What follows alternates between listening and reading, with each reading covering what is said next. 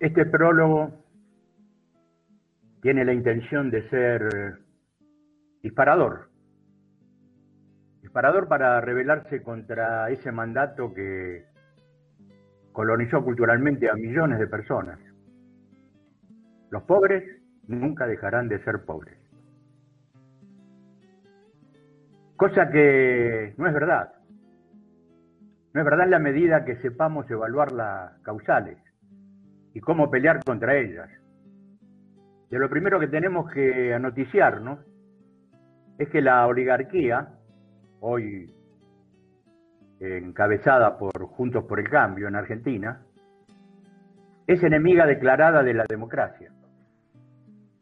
La primera es el gobierno de los ricos, la segunda el gobierno del pueblo.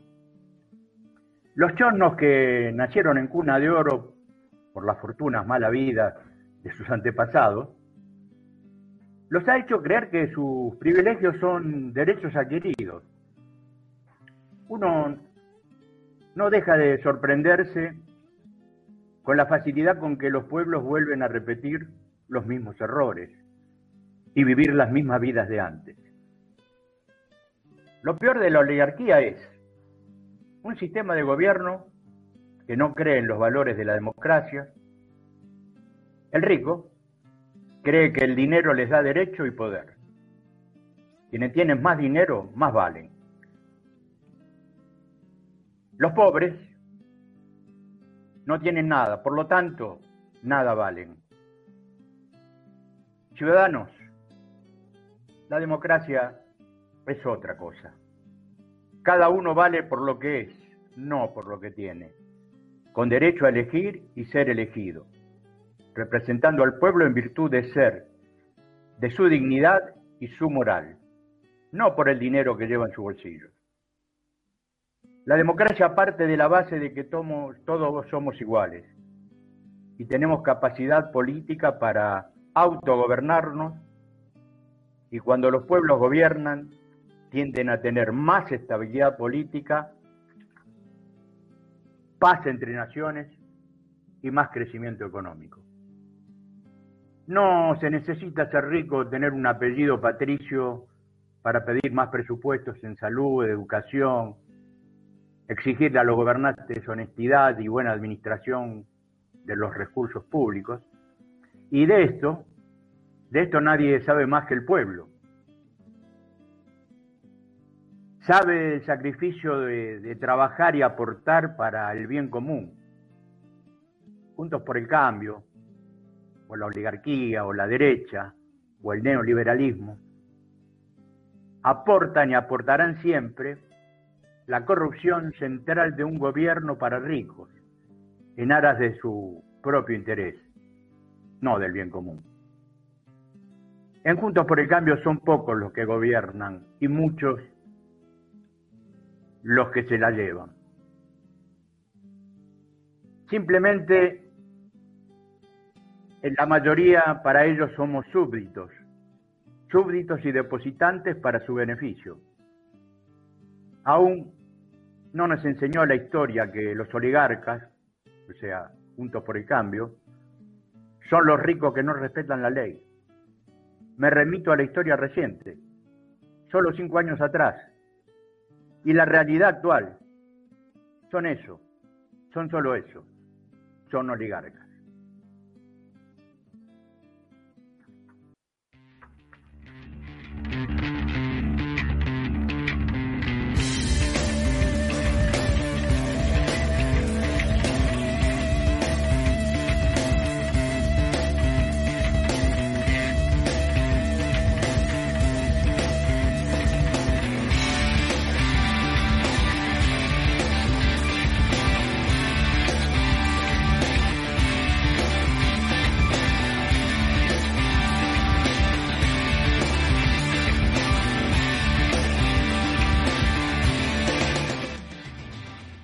¿Cómo les va? Bienvenidas, bienvenidos, bienvenides a una nueva transmisión de AFK desde casa, la número 12 de esta temporada 2021. Seguimos avanzando a paso firme, miércoles tras miércoles, y seguimos avanzando igual que el coronavirus, lamentablemente en la Argentina.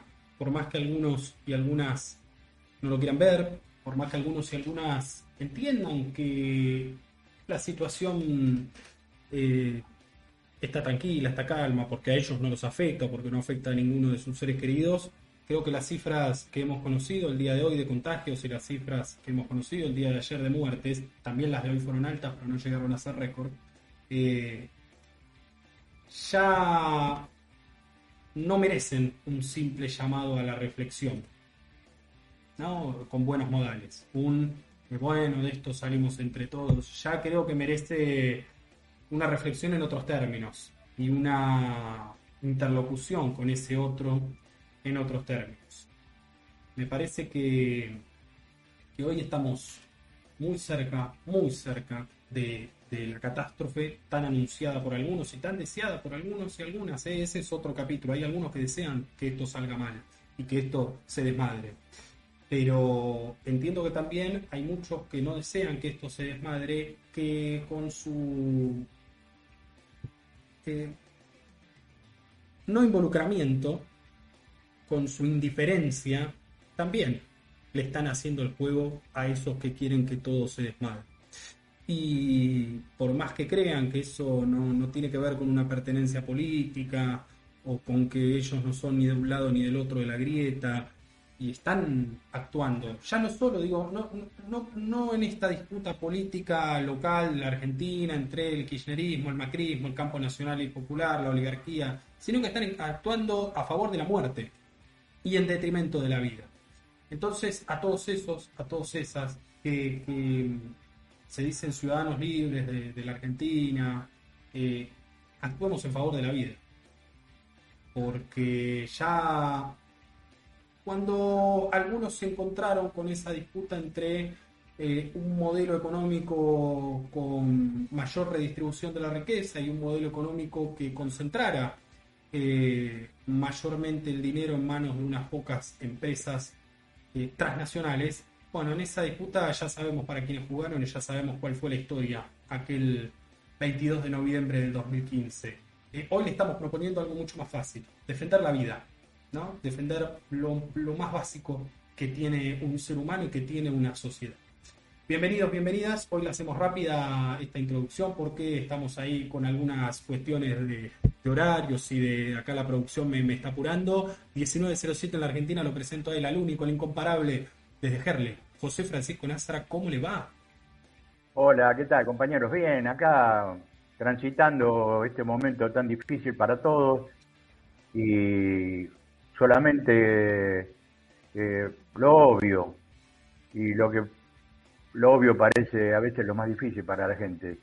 Cuídense, estamos en un momento difícil. Es gravísimo lo que está sucediendo. Dejémonos eh, de joder y hagamos las cosas lo mejor posible para que no, no siga desapareciendo gente, no perdón, muriendo gente. Eh, nada, trataremos de, desde acá de avivar un poco esa bandera y ojalá la gente entienda. Ojalá, querido José. Desde Mar Chiquita, Santa Clara del Mar, provincia de Buenos Aires, lo tenemos a él, al hombre que más sabe de América Latina y el Caribe. Bienvenido, Sergio Hernán, el Burka Larcón. ¿Cómo le va? Bien, muchachos, contento por estar con ustedes por lo menos un rato que yo en un ratito me tengo que ausentar. Y si las cosas se dan como, como creo que se pueden llegar a dar, eh, al final del programa. Pero después de eso, contento poder estar con ustedes, con gente del otro lado, poder compartir con ustedes este programa que de alguna manera no solamente nos sirve a nosotros como catarsis, sino también como una forma de reflexionar acerca de los asuntos que, ocurren en nuestra patria y en nuestra región, ¿no? Importante y uno de los objetivos primarios de nuestro humilde espacio periodístico, reflexivo. Cuántas novedades, ¿no? Algunas, algunas muy buenas, otras no tan, no tan agradables, eh, pero realmente hay algunas noticias de la región muy, muy interesantes para analizar. Lo vamos a hacer en un rato nada más. Y ya como Sergio adelantó, tenemos ahí un inicio eh, medio apurado, vamos con las noticias y presentamos lo primero de lo que vamos a hablar hoy en AFK desde casa.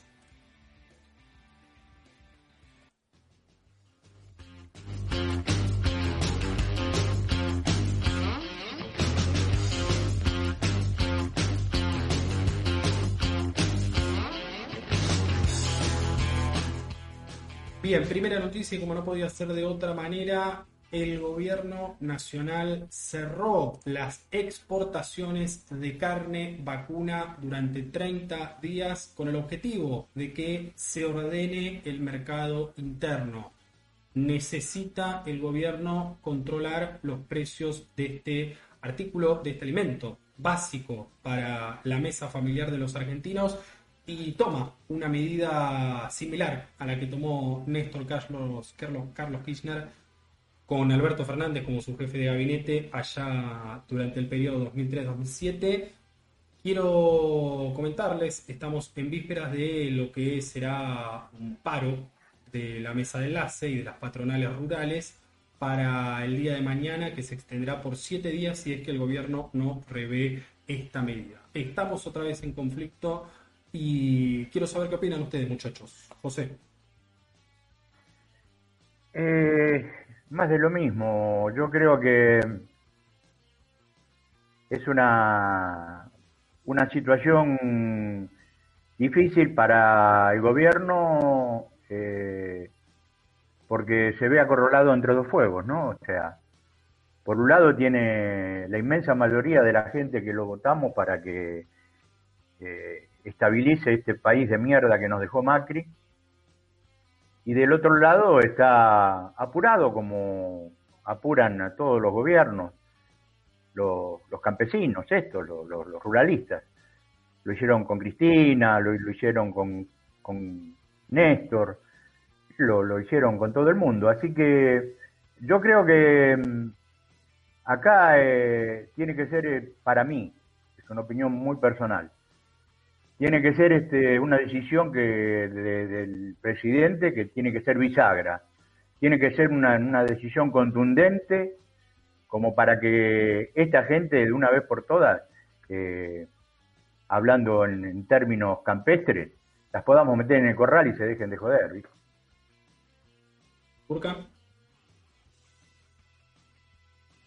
No, yo creo, la verdad que es una medida eh, me parece que puede llegar a marcar un antes y un después, si se concreta, ¿no? Si se logran los objetivos, si se llega a cumplir esto que se está diciendo, ¿no? No sea cosa que atrás o algo raro, ¿no? Que, que no suceda por el hecho de que hoy el gobierno necesita poder sentirse que tiene el mando de la situación, ¿no? Que está controlado. A lo que está sucediendo económicamente bastante complejo y hay ciertos aprietes de todos los sectores no económicos de la Argentina, en donde vemos cómo aprietan la inflación que estamos viviendo tiene que responde más que nada por una cuestión este responde directamente a los intereses de los empresarios, no tiene que ver con oferta ni con demanda ni con leyes, tiene que ver con la vivada de los de siempre, ¿viste? Por eso me parece que es importante que el gobierno tome este tipo de medidas para poder, este, nada, demostrar que tiene el poder del pueblo que lo ha votado. Tomar las medidas que sean necesarias. Eso sí, debemos estar dispuestos a bancar lo que se venga, ¿eh? porque, como bien sabemos, los económicos tienen el poder y los recursos para, para poder este, hacer tropezar a muchos gobiernos. ¿Eh? Que es un momento que puede llegar a ser bisagra no solamente para el gobierno de Alberto Fernández, sino también para lo que es este el campo popular, también lo que es la democracia en Argentina, ¿no? Yo creo que en una de las discusiones que se viene en estos tiempos que va a ser este la democracia que tenemos, ¿no? Si es la democracia que tenemos, la democracia que queremos o es la democracia que podemos. Así que Vamos a ver qué sucede. Pero es alentador que el gobierno de alguna manera demuestre, como dijo en algún momento Pichetto, ¿recuerdan? Algunos, mire, mejor ni nombrarlos. Sí, es una situación compleja porque expone en un momento, vos lo has dicho, Sergio, en un momento en el cual todos los ojos de la sociedad argentina, y me refiero al sector empresario, a la oposición, deberían estar enfocados en superar esta situación y de defender las políticas del cuidado, eh, se están abriendo muchos frentes de batalla necesarios, no digo que sean innecesarios, necesarios, porque tampoco te sirve eh, tener a toda la gente en su casa si no se puede acceder a algo tan básico en un país como el nuestro, como lo es comer carne. Eh, es triste que bueno se tenga que dar nuevamente esta, esta disputa, que bueno, creo que alcanza su, máxima expresión desde aquel momento del 2008 con, con la 125 y, requerirá por parte de todos, ¿no? en el gobierno nacional por lo menos, eh, un, esfuerzo y una, una, inteligencia para saber eh, cómo dar esta batalla, ¿no? Con qué medios hablar, qué palabras utilizar. Hasta ahora, bueno, el paro empieza mañana, lo dijimos, el paro de la mesa de enlace, y hasta ahora lo que se dice es que esto se hace en defensa de la mesa de los argentinos, está claro que hay un eje discursivo puesto, puesto en eso, y también aclarar que la medida es por 30 días en el caso de que no se arribe antes a un acuerdo. Si el lunes o incluso, no sé, este viernes eh, hay finalmente un acuerdo y se, da marcha atrás con los aumentos eh, que hemos visto, que la verdad son indiscriminados. ¿Cómo puede haber aumentado? Lo comentó, ayer veía un estudio con, los porcentajes de aumento de cada corte que no se condicen ni siquiera con la inflación. algunos llegan hasta el triple de lo que fue la inflación durante el año 2019-2020.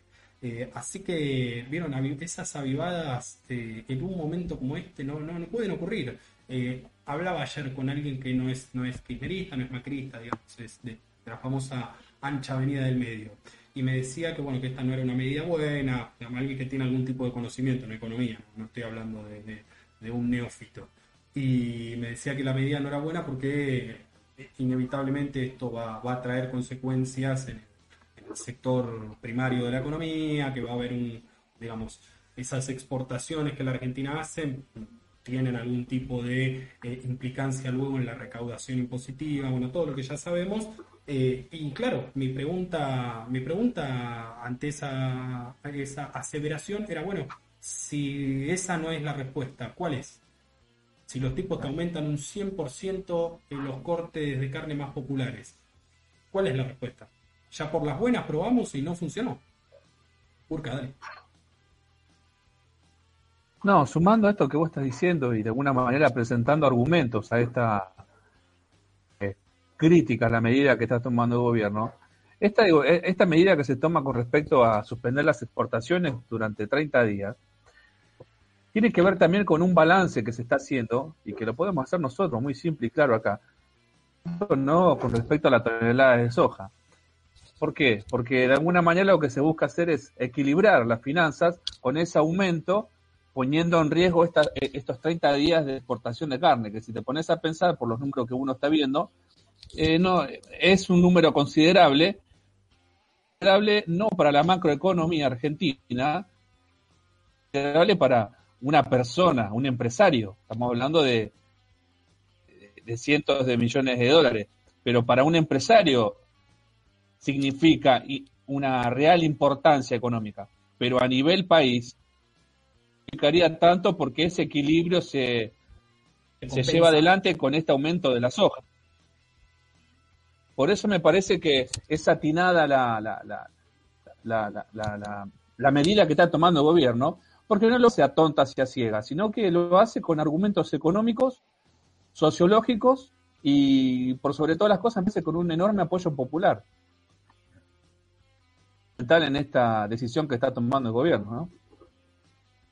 Clarísimo. Veremos, veremos cómo continúa esta situación. Lo cierto es que eh, veremos también mañana cuáles son las, las primeras eh, imágenes, las primeras frases de este paro de la mesa en las. Sí.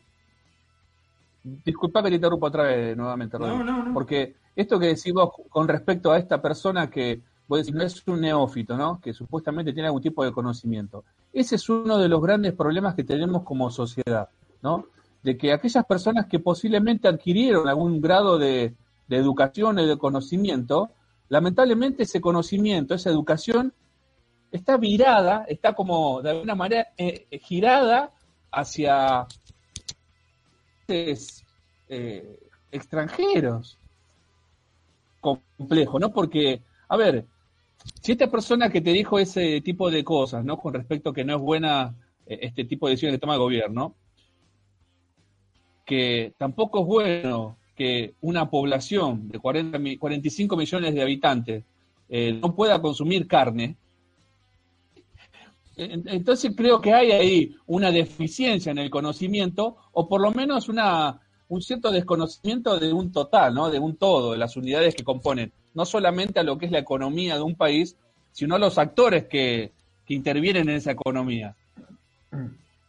Importante a veces estas discusiones charlarlas y ser claros porque dar una vuelta de roja también a eso, porque tenemos serios problemas con nuestros, nuestros técnicos, porque a veces ven los numeritos, pero no pueden ver al Gurka, no pueden ver al José, no pueden ver al Rodrigo, y es una de las grandes deficiencias que hoy tiene lo que es la economía, me parece a mí.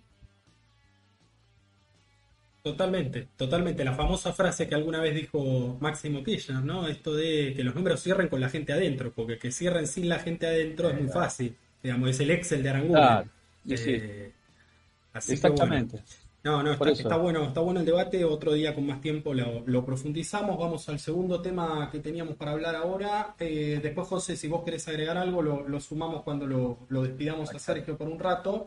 Vamos a hablar de el gran el gran prófugo argentino, el primer prófugo macrista. Eh, increíble, increíble, increíble. Yo no, no, no. Vieron que cada semana les digo, mi, capacidad de asombro ya ha perdido todo tipo de, límite. Siempre se desbloquea un nivel nuevo. Eh, Fabián Pepín Rodríguez Simón, quien fuera el eh, director de IPF, entre otros cargos, fue electo diputado del Parla Sur por Juntos por el Cambio, pero además fue eh, el director de la mesa judicial macrista, eh, fue eh, solicitó acceso a, la ciudadanía uruguaya, digamos, al, al silo político en Uruguay, mejor dicho, para hablar con propiedad, para que no sea obligado a prestar declaración indagatoria aquí en la Argentina. Declaración indagatoria, no estábamos diciendo que le iban a meter preso ni nada, no quiso ir a dar la cara ante un juez, se escapó al Uruguay, donde, según una nota, se los adelanto, según una nota que publica Infobae hace algunas horas, en estos momentos, en migraciones de la República Oriental del Uruguay, no le estarían brindando el asilo político por no cumplir las condiciones para acceder a ella. Así que está complicado el amigo Pepín. Eh, nada, muchachos, los dejo, los dejo a ustedes. José, dale, te dejo en esta voz. No, vos, vos fíjate que cuando cómo, cómo te muestran el culo suyo sin vacarse de los calzoncillos esta gente, ¿no? Porque el tipo pide asilo político el 17 de mayo y acá estaba, estaba citado para el 17 de junio, un mes antes. O sea, y haciendo como referencia que era un perseguido político, cosa que la jueza no, no, no le dio cabida. No, no, no, no, no, no están los, datos, no, no se consideran eh, todas las acciones por las que está imputado como problemas políticos. Y acá una reflexión de, de dos personas sobre el mismo caso, ¿no? A ver. Acá tenés a Leuco diciendo que Pepín eh, es un exiliado. Y para el Pepe Mujica, pidiendo urgente que Uruguay, Uruguay tiene que rechazar el asilo político pedido por Pepín. Dos personas que evidentemente están en vereda, un río de por medio. Absolutamente. Sí, sí, sí. Más, que el Río de la Plata, digamos, más, más ancho. Sí. Eh, Urca, dale, dale vos. Bueno, qué lindo tema. Porque la verdad, este, eh, hay que escribir un libro de este muchacho. Pepín, ya el apodo que tiene de Netflix. cara de boludo Pero que está más sucio que una bolsa de papa. Y un cagazo tremendo. Sí. Allá de todo esto de, de Pepín, ¿no? Que, realmente es compleja la situación. Que estoy bien, a mí se me ocurre, ¿no? Como un análisis de lo que sucede con este tipo. Pensamos bien en quién fue a lo que se dedicó en los últimos años en la gestión de Macri, no es ni un boludo, no es ni un caído del catre. Por eso me parece que estas acciones que está llevando con otra situación, me parece a mí, que tiene que ver con política mediática que creo que va a arrancar, me parece a mí, va a arrancar en estos momentos, acciones que genera Pepín en el exterior, que tiene que ver con que se da con esta discusión que se da hoy en el Congreso con respecto a la justicia, pidiendo exilio en Uruguay, más allá de que no se lo den. Estas situaciones ligadas a la, a la justicia, a la institucionalidad, realizarse más fuertemente para empezar a enmarcar nuevamente a este gobierno argentino con ciertos rasgos chavistas de Maduro, ¿no? Eh, este tipo de, acción que te ha llevado adelante Pepín en Uruguay,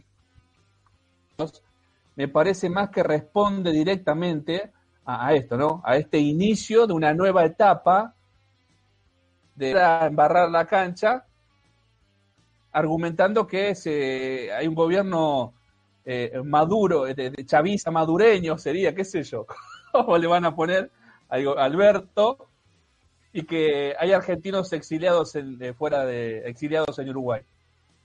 Responde a esa situación que, que le de a un tipo asustado con cara de, de, buenudo pidiendo asilo. Un Leopoldo yo viendo todos los actores cómo se mueve, ¿no? Claro, pero te digo, eh, eh, asemejándose a, lo que hizo Leopoldo López en Venezuela salvando las enormes diferencias, ¿no? Exactamente. Claro. Exactamente. Creo que responde más a eso, me parece, ¿no? A empezar a generar cierta eh, conmoción a nivel regional para empezar a, juntar adeptos a una causa de, político judicial. Me parece que viene por ese lado esta situación de Pepín. Uno, se ríe. Vemos que Pepín Sí. Dale. no es ningún boludín. No, no. Pepín es bastante vivín. Ya lo creo. Ya lo creo. Dale vos, José. Totalmente de acuerdo. Lo que pasa es que esta, estos personajes de la derecha de acá de la patria grande, que, se dan la mano, ¿no? Eh, lamentablemente sabemos que el presidente de Uruguay es, bastante derechoso el hombre. Eh, tiene que ver con, como dice el Gurka, con, un plan eh, sistemático de, tratar de, que todos los gobiernos que accedan al poder, eh, teñirlos con colores así comunistas, zurdos, chavistas, y a mí yo te digo la verdad, a la gente de trabajo, a, nosotros, a los peronistas, eh, que me digan chavista, me están tirando con, una flor. A mí me dolería mucho que me dijeran menemista o macrista. Eh, no sé si es claro lo que, lo que digo. Para mí que me digan chavista es un halago, honestamente. Así que, pero Evidentemente la conciencia o, la cabeza de la gente, prólogo, está colonizada de una manera, que como ellos tienen el poder de la, de la, de, la información, y te machacan, te machacan, te machacan. Los otros días veían, veían un programa, no me acuerdo qué programa fue, eh, decían el, el, nado sincronizado de los periodistas. Y todos los periodistas decían la misma cosa, todo era, no me acuerdo en este momento cuál era la, referencia que hacían. ¿Vos te acordás? No, no, sé el, sé el programa que, vos, que hablás, es, Sobredosis de TV en C5N, eh, que en realidad Sobredosis de TV lo robó de otro programa, un programa del Destape, del Destape Radio, después, después si quieren hablamos de eso, pero está claro, está claro que, que funciona claro. Funcionan así, en tándem. Así que eh, de, de esto, este pepinito va a ser el primero de la ensalada va a haber mucho pepinito escapando para, para ir a buscarlo. ¿eh? Si queremos meterlo todo en una fuente y después hacer una para, para de ahí que puedan, digamos, salir al flote todas las verdades entre media de tanta, de tanta verdura podrida, ¿no? No sé si, no sé si, si podremos, pero va a haber mucho. Creo que hasta cruzar, van a aparecer los cubanos cuando se quieren ir a Estados Unidos. Van a cruzar en balsa. Eh, sí, está claro, José, está claro que, esto también, como lo marcaba Sergio, es, lo primero, digamos, la prueba que hacen para ver cómo se van a comportar los demás. Eh, está claro que hay más de un actor y que Fabián Rodríguez Simón no es el único que, cometió actos ilícitos. Lo que uno quiere simplemente, más que, que, digamos, una persecución política o todas estas cosas que se instalan, lo que uno quiere es que haya justicia, que se le tome declaración indagatoria, que haya un juez, un fiscal que investigue, que haya un procedimiento transparente y que eventualmente cuando se confirmen todas estas cuestiones que cada vez están más instaladas en la opinión pública, eh, cumpla la condena y la pena por haber faltado a la Constitución Nacional y a la ley argentina. Simplemente no más que eso. Eh, 19.31 en la Argentina, me voy rápidamente con Sergio, eh, sé que estamos ahí en el límite. No sé si querés presentar por lo menos rápidamente lo de Chile, si no, lo dejamos para el final como vos quieras. Hacemos una presentación para lo de Chile, rapidito. Dale, dale, dale. Me parecía un tema que lo quería tocar porque nos abre varias aristas con respecto a lo que puede suceder en la región. El fin de semana pasado, donde se vio se vieron resultados que dejó abrumada a mucha gente y, y también empieza a generar este, ciertos momentos en la región. ¿Por qué digo esto? El fin de semana pasado en Chile tiene que ver con que todos los partidos políticos este, más, este, a ver, conocidos, delante el fin de semana pasado, han ganado muchos candidatos independientes y, de, y de izquierda. Incluso la izquierda más este, no me sale la palabra exacta. Crema. Todos, sí, fueron, digamos, las que más eh, más pudieron acercarse, digamos, tuvieron buenos resultados, esa es la, real. Claro que sí. Situación de, Chile. Esto que se está dando en Chile tiene que ver también eh, con la falta de, de, de, situación, de manejo de situación de Piñera y de cierto sector de Chile. ¿Por qué? Porque recordemos, muchachos, que en el 2019, en octubre del 19, comenzaron las protestas en Chile, ¿se acuerdan? Por el aumento del, pasaje, del boleto.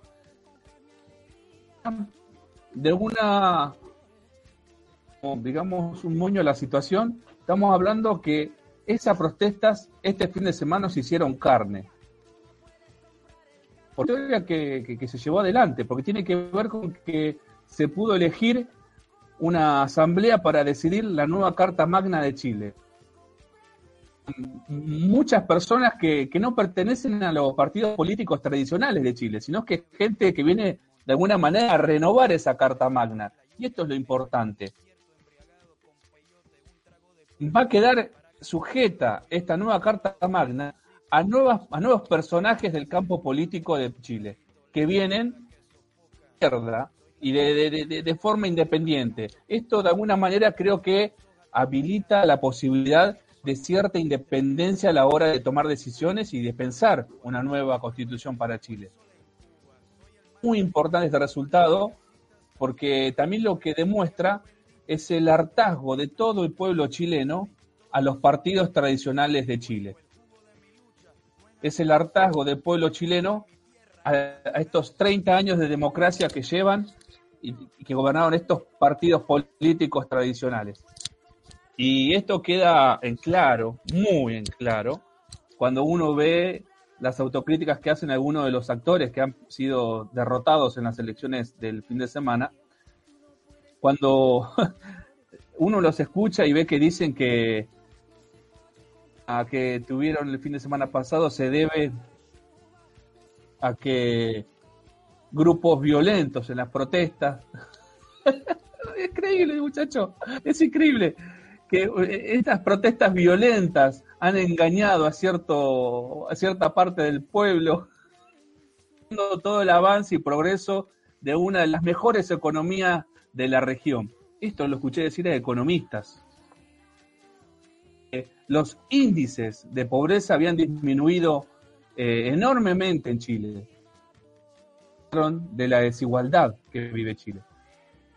Eh, es lo que hizo falta en esa autocrítica y es por eso que hoy podemos decir que Piñera y todos estos partidos tradicionales de Chile están guardando en su bolsillo una enorme derrota.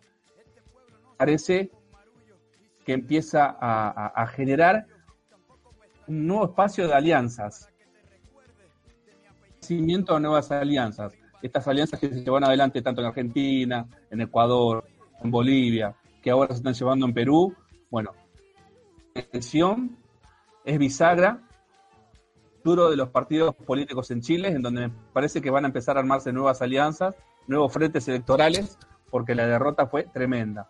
No sumaron, no, hicieron uno de dos, ¿eh? increíble.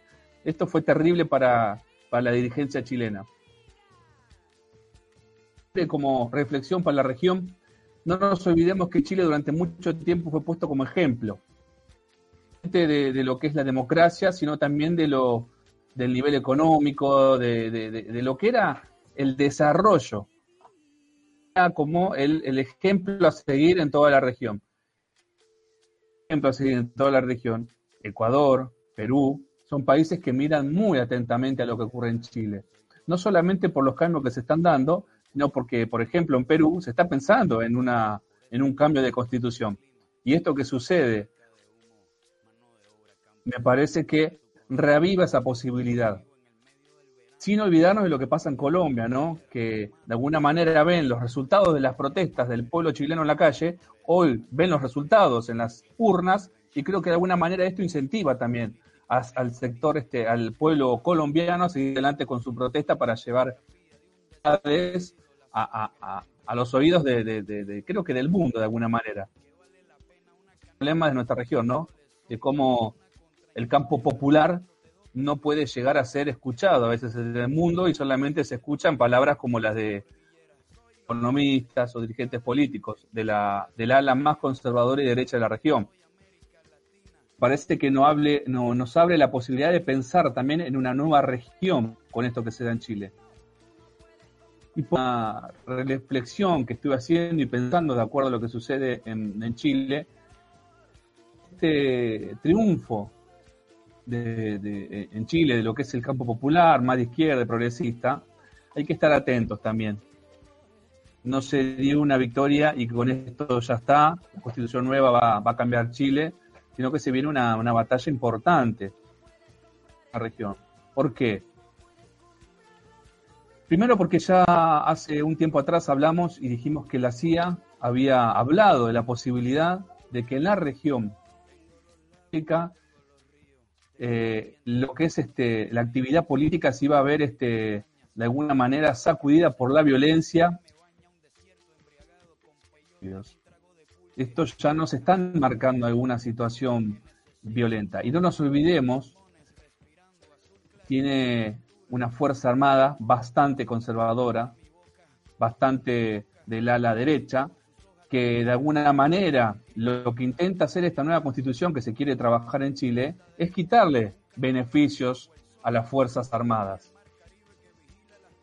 Tenemos que estar muy atentos porque las elecciones que se van a venir presidenciales también van a ser bastante interesantes,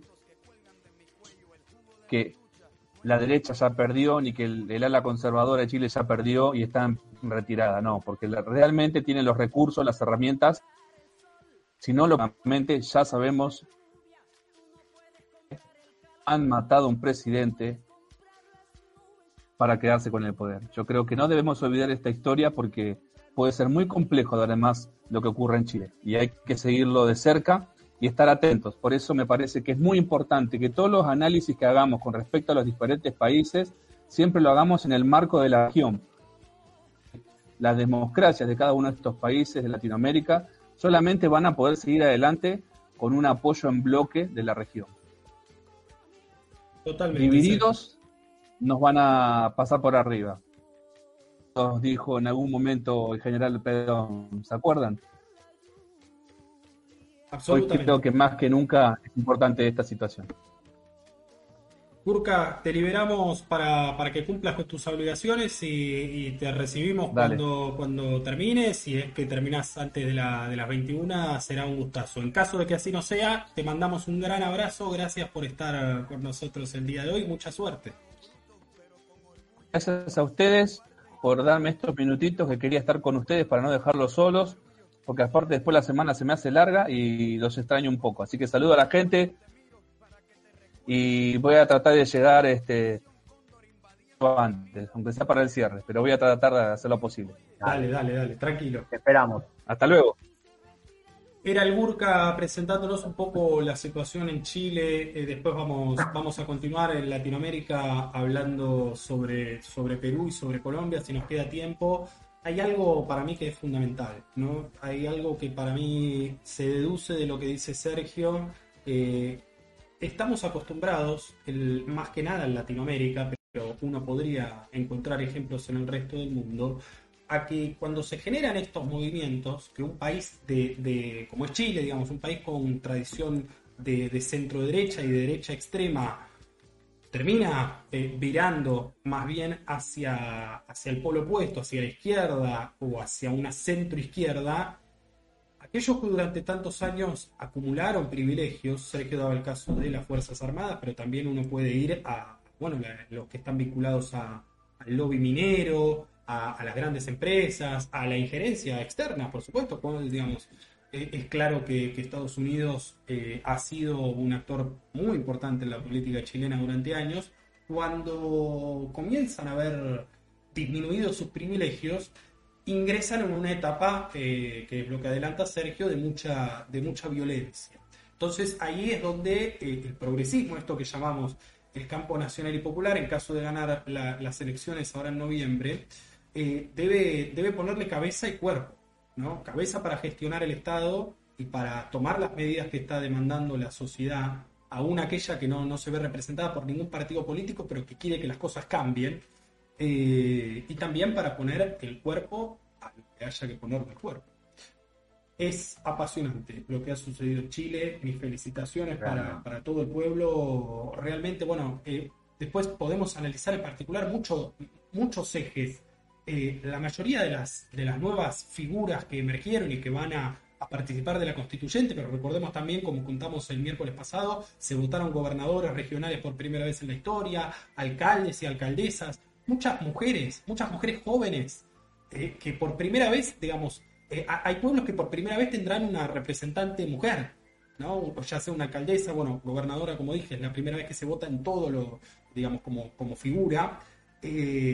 Pero hay, claramente, digamos, una, una participación activa de, del feminismo organizado en esto que, que, ha sido algo que sacudió, lo dijo Sergio muy bien, esto sacudió el mundo, esto sacudió la América Latina que conocíamos y que no establezca una relación entre esto de Chile con lo que está pasando en Colombia, eh, me parece que, le está errando feo. Eh, América Latina, por más que nos digan que tenemos que estar cada uno en la nuestra y que no nos tenemos que meter en los problemas, digamos, de, los otros, que está bien, digamos, los pueblos tienen que, que, tener autodeterminación, eso está claro, pero digo, que no nos tiene que interesar la política eh, internacional, como se dice, eh, están, están viendo cómo se les queman todos los papeles.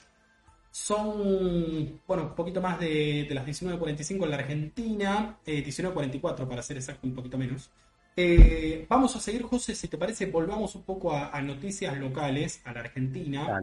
y estábamos hablando, bueno, de lo de Pepín Rodríguez Simón. Vamos a dar ahora más bien algunas noticias que, por supuesto, son importantes. Todo lo que pasa en la Argentina es importante, pero que, bueno, nos van, a, nos van a demandar un poco menos de polémica. Lo que nos faltó decir de lo de Pepín es que en el día de hoy la jueza encargada de tomarle la indagatoria a Fabián Rodríguez Simón eh, pidió su captura, lo declaró en rebeldía y pidió su captura internacional. Internacional. Eh, estamos hablando de María Romilda Salvini de Cubría. Eh, es, ojo con esto, porque nosotros en un momento lo tomamos medio para la chacota, nos reíamos, sí, el pepinillo, pero ojo con esto porque lo que pase con este hombre es fundamental. Si ven la beta los demás que están metidos y que están más sucios que una papa, si ven la beta y ven que este tiene éxito en la fuga eh, que está haciendo, vamos a tener, eh, digamos, van a estar, Seiza va a estar a, pleno. O, como decimos, las balsas ahí en el río, en la costanera norte, van a estar a, pleno. Eh, pero bueno, vamos a los datos concretos del día de hoy. Al principio hablábamos, ¿no? Tristemente, Hoy tenemos 39.652 contagios de coronavirus en la Argentina en las últimas 24 horas, 494 muertes, ayer tuvimos más de 700, una verdadera locura. Y tenemos hasta el momento un acumulado de 10.477.797 vacunas aplicadas entre primera dosis y segunda dosis. Están sumadas en este número que doy eh, y hay distribuidas más de 12 millones lo que sería, digamos, lo que constituiría la parte positiva de, esta, de, este, esta parte de las noticias. Eh, está claro que con la vacunación no alcanza, eh, lo está pidiendo el mismo personal de la salud, José, vos lo has visto y lo hemos escuchado, cada vez que un enfermero, una médica, digamos, alguien vinculado a, a la comunidad sanitaria argentina, le dan espacio en los medios, todos dicen que estas medidas no alcanzan, que hay que ir hacia una, una fase todavía más restrictiva de la que se está viendo, o que por lo menos las restricciones que existen deben cumplirse. Y el Estado, lo que venimos marcando desde el primer día, debe ser el garante de que eso se cumpla. Eh, más allá de la responsabilidad individual, que bueno, a esta altura ya eh, nos hemos dado cuenta, ¿no? Quienes, quienes intentamos entender un poco mejor cómo pasan las cosas y por qué pasan las cosas, eh, no funciona apelar a la responsabilidad individual en algunos no funciona. No sé cómo lo vemos. No, no y, eh, evidentemente no, no, y es un poco volviendo a, la, a la discusión, no a la discusión, sino al, a la charla que tuvimos con el Gurka respecto a la persona esa que te, te dijo de que no estaba buena la medida eh, esta de, de, la carne. De la carne.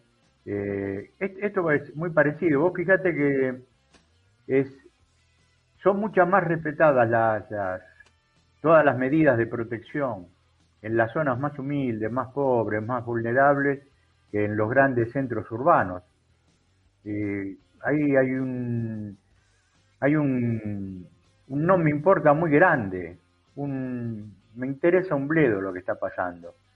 Y vos ves, eh, vos ves de, este lado de acá, del, de este lado digo, porque yo vivo de este lado del riachuelo, eh, que las cosas, no te digo que en un 100%, pero se cumplen de un 80 a un 90%. Y en otros lugares donde la gente, entre comillas, mejor instruida, mejor capacitada, eh, no lo hace y reniegan con todas las cosas que ayudarían a esto. El gobierno, por ejemplo, está haciendo lo posible. La meta del gobierno es llegar eh, en los primeros días de junio a tener vacunadas entre 13 de millones a 13 millones y medio de personas, esperando que lleguen todas las vacunas, como vos mencionabas al principio, las de las que van a venir eh, por el sistema este COVAX, Exactamente. Eh, y después atrás de ellas van a venir, van a llegar el resto de, de las AstraZeneca, que nosotros mandamos este, casi 50 millones del producto que se fabrica acá. El principio activo. Y, claro. Y en respuesta de eso tendremos, tendrían, tendrían que, llegar eh, unas 8 millones y pico de vacunas. O sea, hay mucho, vienen las Sputnik, o sea, se está tratando de, de, abrir otra vez eh, la charla con Sinofar eh, para comprarle un par de millones más. O sea, estamos haciendo lo que, lo que podemos. El tema es que si no tenés vacuna, la vacuna es cuidarse. Y si así no lo entienden, eh, esto va a seguir subiendo. Y esta cifra de que estamos rozando los 40.000 y la vamos a ver superada y 40.000 infectados, no sé proporcionalmente, no, no, no tengo el número, pero significan que tenemos eh, en un futuro una cantidad de muertes importante. Porque la mayoría de las personas que entran a terapia, eh, un porcentaje alto no sale vivo. Así que es muy lamentable todo esto, pero la gente tendrá que optar. Eh, si se cuida o se deja morir y se lleva con ellos a dos, tres, cuatro familiares. Es muy, es muy, muy, yo no pensé que íbamos a llegar a esto, realmente es muy, muy lamentable y se ha, se ha esparcido en todo, en toda la, en toda la República. Córdoba o Santa Fe, creo, ha tenido más casos que Cava, la primera vez desde que tenemos pandemia. Es 3.900 en, en eh, creo que fue en Córdoba. No, Córdoba pasó los 4.000 ayer. Ah, bueno, Córdoba. Y eh, en Cava tuvimos 3.400, 3.500, una cosa así. insólito, o sea, es una cosa que nunca había pasado. Y bueno, y eso se trata de el relajo, ¿no? La gente se relajó y, y, también saber lo que me parece que tiene mucho que ver es la, la imagen que vos das, lo que mostrás. No, no, no solamente hay que ser, eh, hay que ser bueno, hay que demostrar que uno es bueno, ¿no? Y mostrarlo con actitudes. El, el hecho del fútbol, el hecho del programa de Tinelli, el hecho de ver ciertas cosas que uno ve eh, que idiotizan a la gente y porque ven a un grupo de, personajes en, en, la caja boba o, donde fuese, parece que lo, los inmuniza, es como que se pusieron tres o cuatro vacunas eh, juntas, ¿no? Y realmente se están envenenando la cabeza y esos ejemplos no son buenos. No son buenos ejemplos de dar. Que a pesar de todo lo que está pasando se siga jugando al fútbol, que hoy, creo que hoy o mañana, creo que juega River y va a jugar con un, con un arquero de campo. Un jugador de campo va... Es una, es una locura. Y se sigue jugando. No, no, la verdad que... hay cosas que me...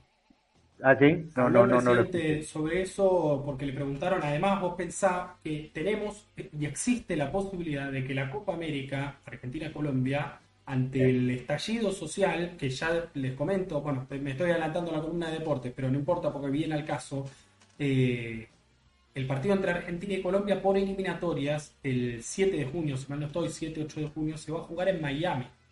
Colombia va a ser de local en Miami. Todo, un, todo un, una pintura de la época, ¿no? Un retrato de época. Pero están analizando la posibilidad de que Argentina sea el único eh, organizador de la Copa América, que incluso los países, las selecciones del norte, Brasil, bueno, Colombia mismo, Venezuela, Ecuador, Perú, vengan a, jugar sus partidos también aquí en la Argentina. Lo cual nos está hablando de el doble de movilización eh, de personas. Eh, es increíble y el presidente dio una respuesta que, que, también pinta, pinta esto de, también de cuerpo y, y, alma. Dice, está claro que esta Copa América está hecha para cumplir con los contratos televisivos. O sea que ESPN, eh, e Fox Sports, Teis Sports, todos los que tienen los derechos de la Copa América, hoy tienen más autoridad que el Ministerio de Salud, que eh, todos los centros sanitarios de cada una de las provincias del país. Eh, es increíble. Es increíble, pero es lo que es.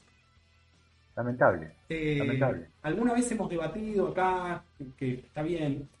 Yo no, no, yo no soy un defensor de, que se esté jugando al fútbol. Para mí es una locura. Ahora, también el, el, gobierno lo ha usado como una especie de opio de los pueblos, ¿no?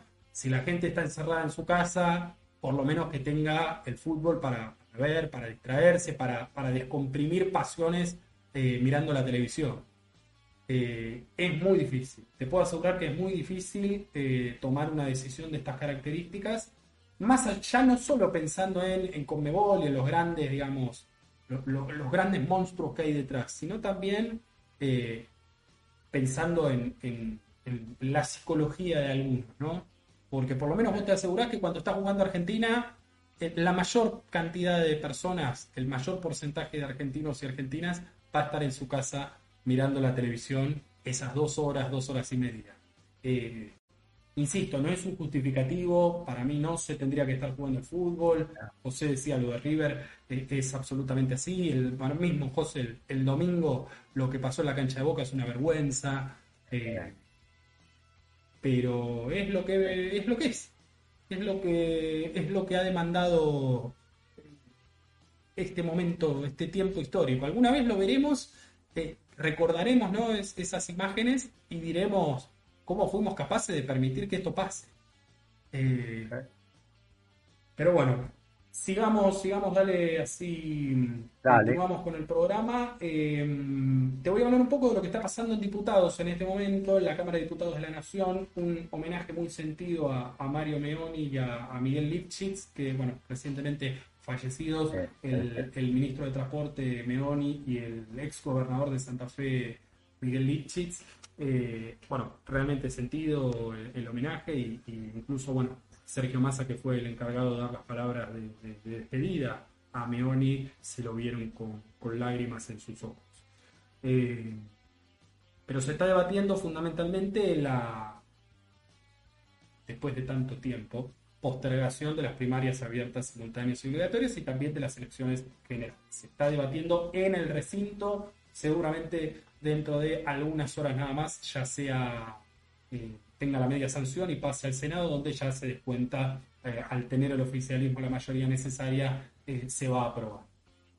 aquí también ya las fuerzas de oposición, incluso las más extremistas, han, han, dado su apoyo y han, han dicho que lo van a acompañar con la eh, salvedad que siempre marcamos, lo dijimos aquí también, de que esta sea la única postergación y que las pasos se hagan. Que no, sea cosa que llegue el, 12 de septiembre o, digamos los primeros días de septiembre y se resuelva eliminar las pasos. No, las pasos se tienen que hacer, así lo estipula este proyecto de ley que como dijimos va a ser sancionado en un rato. Pero después tenemos otro tema que todavía no llegó a la Cámara, dos temas que todavía no llegaron a las cámaras. Uno va por el lado del Senado y otro va también por el lado de diputados. El lado de diputados, hoy hubo una novedad muy importante. Antes de esta sesión, hubo dictamen de mayoría para la reforma del Ministerio Público Fiscal.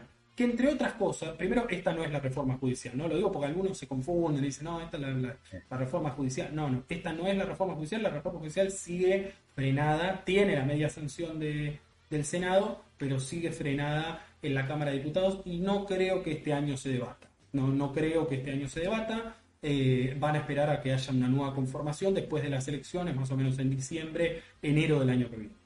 Pero el punto principal es que la Argentina necesita un nuevo procurador, un procurador eh, democrático, electo por alguien, no puesto a dedo, como el que tenemos hoy. Esto que motivó, el fin de semana hubo una reunión de urgencia de Juntos por el Cambio, porque decían, no, bueno, estos eh, nos van a claro, lo van a sacar a Casal, al aliado que tienen hoy, uno de los principales aliados que tienen eh, en, todo su aparato judicial montado, del cual claramente Pepín Rodríguez Simón era uno de los directores de orquesta, pero todavía sigue jugando para ellos, desde adentro del Estado. Entonces, no, no están dispuestos tan fácil a cederlo. Se dieron cuenta de que es muy probable que el oficialismo, no con ellos, sino con los bloques aliados, el bloque de Ramón, el bloque de Labaña, el bloque de Schiaretti, obtenga eh, la mayoría para aprobarlo. ¿Y qué es lo que dijeron ahora? Es buenísimo. Es buenísimo. ¿Qué es lo que dicen ahora? No, que Cristina presente el pliego de Rafecas y nosotros lo votamos.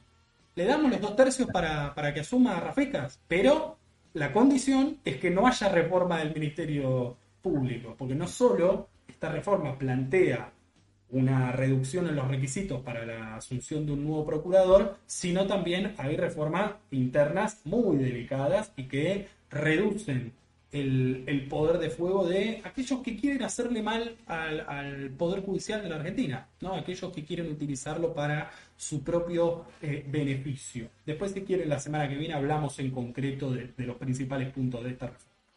Lo cierto es que está el dictamen, pero también es cierto que Rafecas dijo ayer que si modifican la ley, él no asume. Por lo cual yo le diría a Daniel Rafecas, con todo el respeto profesional que uno le tiene, maestro, le doy la mano, muchas gracias, acá no queremos más estrella, acá necesitamos justicia y la traigo, si yo decidiera, ¿no? La traigo de vuelta a Gil Carbó. La traigo de vuelta, porque además se lo merece. No solo ha demostrado ser una funcionaria eficiente y, digamos, comprometida con su tarea, sino que este, se lo merece por lo que le hicieron. Fue siniestro. La apretaron, la extorsionaron, pusieron a este tipo que, como dijimos antes, nadie votó y estuvo en su cargo desde el 2016-17, casi cinco años. Eh, así está, así estamos. Ojo, José, que no te. Ahí escuché el timbre, que no lo estén yendo a apretar al peruca por esto que estamos diciendo. ¿eh? Eh, pero bueno, nada, veremos, veremos qué es lo que sucede. Lo cierto, como dije, ya hay dictamen de mayoría y esto se va a tratar, la reforma integral del Ministerio Público Fiscal se va a tratar en la Cámara de Diputados de la Nación. Ojalá que obtenga mayoría y que después el Senado la convierta en ley también. Yo te decía que ese era un capítulo. El otro capítulo de las negociaciones tiene que ver con la pandemia y es esta ley que se dio, este proyecto de ley que se dio en llamar, viste que los medios hegemónicos hablan de los superpoderes, de las chicas superpoderosas, todas esas cosas que les gusta inventar eh, y, digamos, eh, adjetivar. Lo cierto es que el Poder Ejecutivo, podemos discutir si, si es necesario que vaya al Congreso a pedir facultades que ya le otorga la Constitución Nacional. Lo cierto es que el gobierno nacional, Alberto Fernández, Carla Bisotti, quieren una ley del Congreso para que los republicanos no, no estorben, ¿no? no molesten más, no digan que no, yo soy autónomo, hago lo que se me canta, porque además es, es otro capítulo hermoso de esta semana. Hoy Fernán Quirós, hoy Horacio Rodríguez Larreta están diciendo que van a cerrar las escuelas no, se nos fue de las manos la situación, no, hay, hay un, aumento de casos muy importante, lo mejor es cerrar eh, las escuelas. ¿Por qué no lo hizo maestro hace tres semanas? ¿Por qué fue a la corte? ¿Por qué hicieron todo ese show? Si después van a terminar así de rodillas. Ya sabemos por qué, ¿no? Es una pregunta retórica, ya sabemos perfectamente por qué lo hacen, eh, pero eh, sin embargo esto confirma algo que yo dije en estas tres semanas y es que todo este episodio, más allá de que la Corte les dio la mano, termina por debilitarlos políticamente. Porque todo el mundo está viendo cómo hizo ese show de la autonomía el jefe de gobierno porteño y hoy está llorando su ministro de salud en las cámaras de televisión, en los programas de televisión, diciéndonos los contagios. Hay que cerrar todos los fines de semana, eh, tenemos que tomar medidas más restrictivas. Eh, está claro que son un chiste. Em, pero bueno, lamentablemente ese chiste gobierna uno de los distritos más importantes y en los que la pandemia está haciendo mayores estragos, así que tan chiste no es. Hay que ponerse los pantalones y gestionar en serio como lo hicieron, y esto lo, tenemos que reconocer, como lo hicieron en los primeros meses, marzo, abril, mayo. La verdad fue excelente lo que hizo el gobierno de la ciudad en ese tiempo. Excelente, no, nada que decir. No, no, esto no es una motivación partidaria o ideológica se tienen que sentar todos y las medidas que se tomen en el AMPA tienen que ser eh, totalmente aplicadas por todos los sectores que componen el AMPA, por lo, el, gobernador y el jefe de gobierno, por los intendentes, digamos, no, no puede haber no, no, puede haber ruptura, porque cuando hay ruptura pasa esto. Tenés 700 casos por día de muertes, 40.000 casos de contagios diarios. Eso es lo que pasa cuando se rompe la, la armonía eh, política, de los que gestionan. José. Y vos, vos fíjate, vos fíjate que eh, un poco en chicana, ¿no? Alberto le, le, le, dijo que lo, me, criticaron, me llevaron a la corte, le dijeron decir a la corte lo que ellos querían. Tiene razón. dice Alberto, respecto al tema de la, presencialidad o no en las escuelas, ¿no? Y es, es de verdad, o sea, eh, políticamente usaron todas estas cosas como para sacar una ventaja eh, que no sé hasta qué punto, eh, eso lo dirá el tiempo, ¿no? Y lo dirá la gente cuando esté frente a la urna y vote. No sé, no sé qué, por, qué porcentaje a favor podrá jugarle esta decisión, para mí, equivocadísima, de llevar a, a los chicos al colegio y obligarlos, porque prácticamente eh, los obligaban a ir en una ciudad autónoma de Buenos Aires donde hasta el día de ayer había casi 4.000 burbujas pinchadas, 3.980 o 3.000, casi 4.000. Y te sumo una más. Una locura. Te, ¿eh? sumo, una más, que eh, también es buenísima y pinta a, Soledad Cuña de, de, cuerpo entero el Ministerio de Educación de la Ciudad Autónoma de Buenos Aires emitió una resolución, sacó una resolución diciendo que no se van a hacer más cargo de la compra de elementos de seguridad e higiene para afrontar la pandemia, como son eh, artículos de, limpieza, alcohol, barbijo, etcétera, y que eso la bandina, la bandina, de eso se tienen que hacer cargo las cooperadoras de cada una de las escuelas. Eso dice la última resolución que emitió el Ministerio de Educación de la Ciudad Autónoma de Buenos Aires, gestionado por María Soledad Cuña, quien dicen, ¿no? algunos que, que miran encuesta, eh, que es una de las mejores posicionadas eh, en Juntos por el Cambio, por lo menos para la elección de la ciudad. Eh, no, tienen vergüenza. No tienen vergüenza. la verdad que no tienen vergüenza. No tienen vergüenza.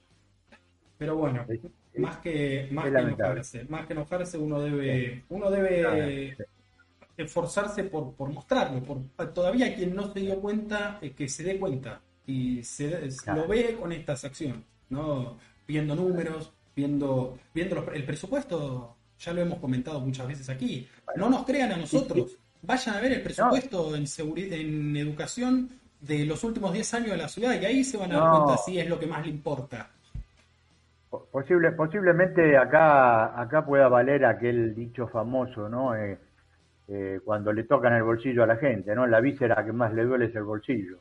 Y si hoy, hoy por hoy, a partir de hoy, para que los chicos vayan al colegio, cada papá va a tener que poner plata para comprar la bandina, puede ser que eh, ahí dentro del bolsillo los habitantes o una gran parte de los habitantes de la ciudad autónoma cerca del bolsillo tengan el corazón o, los sesos, no sé.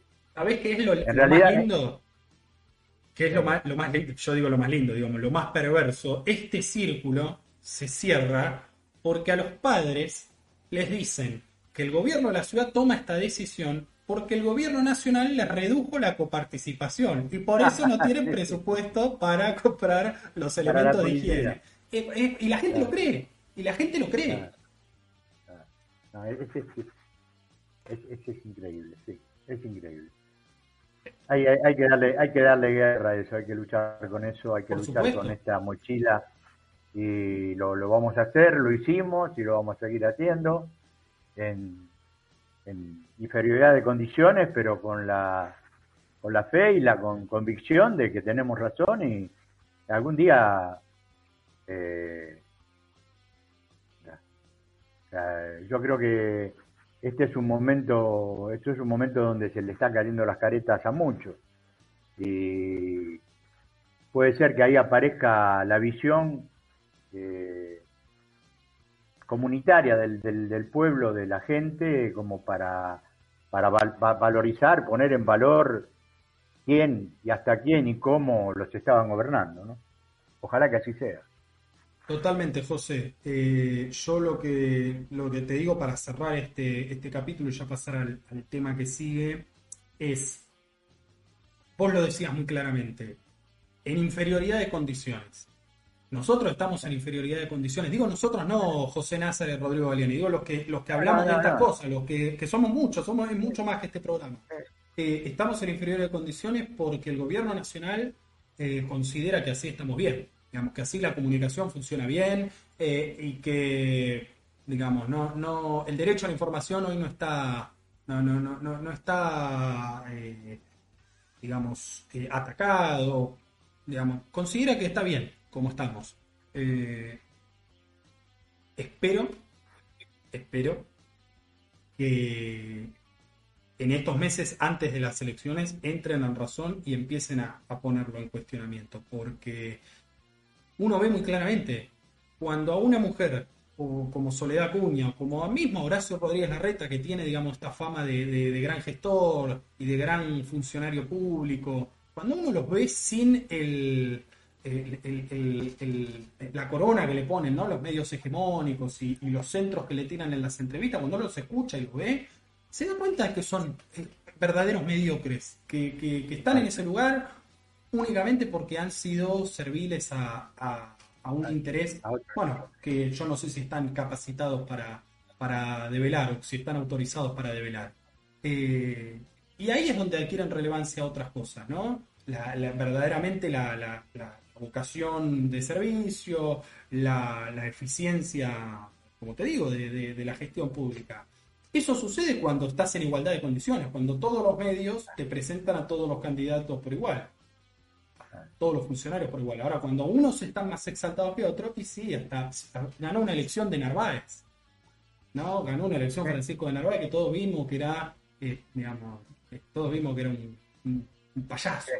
Eh, pero bueno, nada, bueno, el mismo Macri, ¿no? ¿no? ¿no? quería nombrar a Macri porque después nos dicen, no, ah, bueno, pero ustedes todo Macri no quería nombrar a Macri, hay más ejemplos que, él. Claro que él llegó a la presidencia de la República y de Narváez, por ejemplo, fue llegó por suerte solamente a ser diputado cuatro años. Pero digo, la, la, la matriz con la que se presentan cada uno de esos personajes es idéntica y tiene como factor común a los grandes medios de comunicación y a los grandes grupos empresarios económicos de la República Argentina.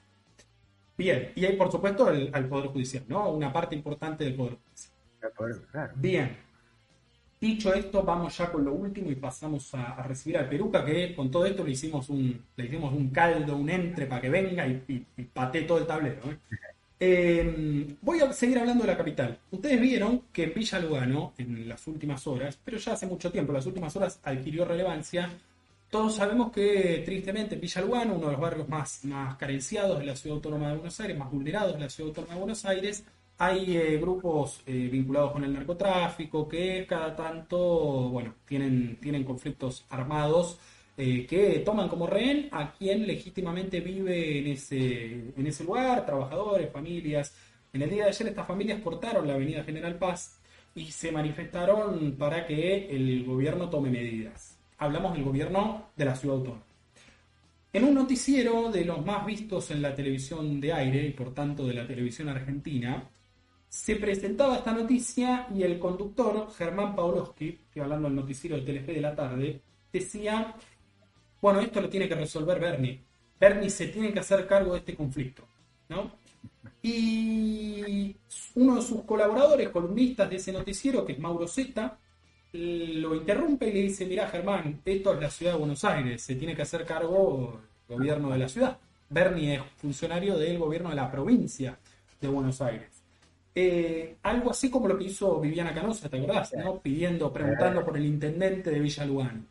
Eh, esto no hace más que confirmar lo que acabo de decir hace 10 minutos, ¿no? Eh, es claro que, obviamente, también el, Ministerio de Seguridad de la Nación debe tomar cartas en el asunto. Lo hablamos el otro día sobre lo, lo que pasó en Constitución, eh, no, el Ministerio de Seguridad de la Nación no se puede hacer el sonso y decir, no, esto que lo, lo resuelva cada, cada jurisdicción, ¿no? porque no está para eso el Ministerio, está justamente para asistirlos y ayudarlos.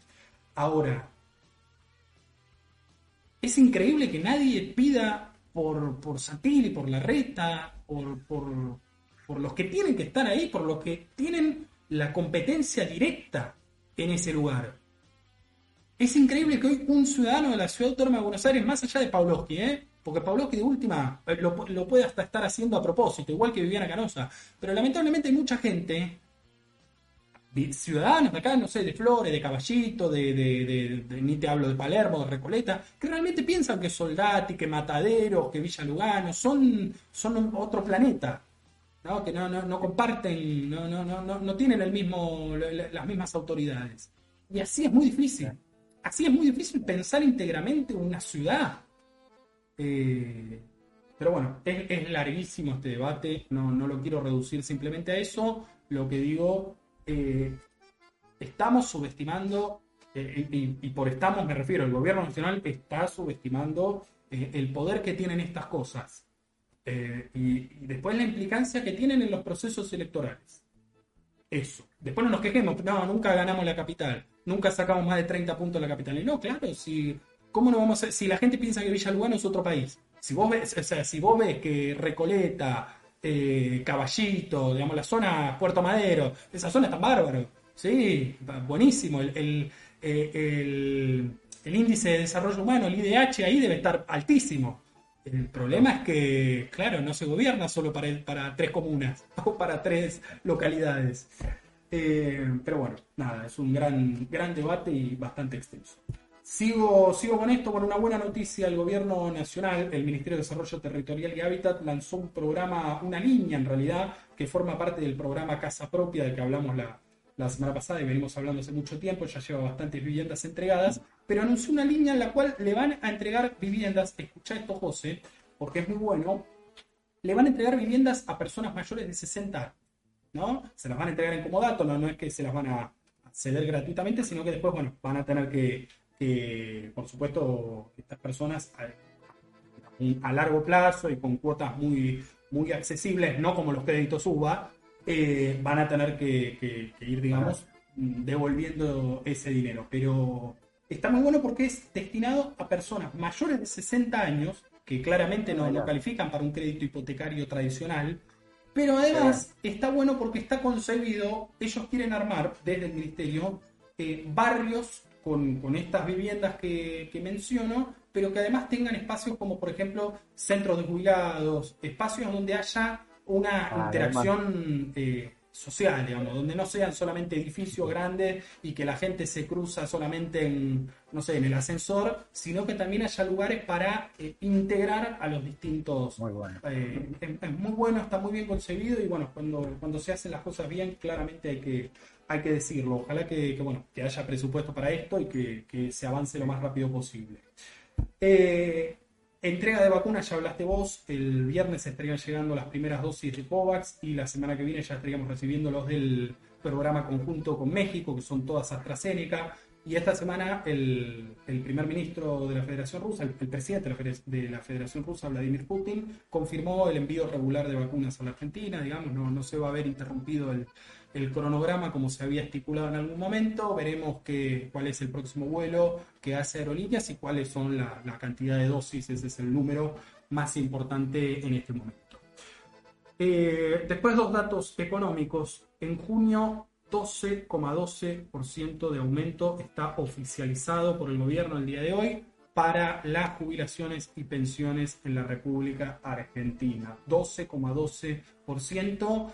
Eh, está, digamos, un poquito abajo de lo que es la inflación, ahora les voy a hablar de la inflación, pero es, claro que es un aumento mayor al que se hubiera percibido con la fórmula anterior, la fórmula del gobierno de Juntos por el Cambio, de Cambiemos. La inflación de abril, esta noticia de la semana pasada, pero nosotros no llegamos a comentarla, fue del 4,1%. Es cierto, fue un 0,7% menor que la de marzo, o sea que se desaceleró la inflación, pero sigue siendo un número alto, ¿no? Es, como los que te dicen, no, bueno, pero se amesetó, eh, se amesetó la, la, curva de contagio, ¿no? Bueno, sigue estando alto, no, no, sigue, sigue siendo caro comer, sigue siendo caro incluso los alimentos de, primera necesidad, digo, esto forma parte de lo que terminó sucediendo con la carne esta semana, la carne vacuna. Claro. Eh, en total, el aumento interanual de precios, el índice de precios al consumidor, sufrió un aumento del 46,3%, esa es la inflación medida desde abril hasta abril, y eh, en este primer cuatrimestre del 2021 tenemos 17,6%. Recordemos que la meta oficial para diciembre es del 29%. Hasta ahora UHAM no, no, no, no ha modificado esa, esa, esa meta y bueno, veremos. Eh, tendría que ser en estos ocho meses que le quedan al 2021 del, eh, déjame sumar rápidamente, Estamos hablando de un 11,4% debería ser la inflación desde mayo hasta diciembre. Total, 11,4%. Lo veo muy Ah, difícil. Déjame, déjame ver un poquito, si, si, no, si no escuché mal los números, eh, ver la mitad del vaso lleno.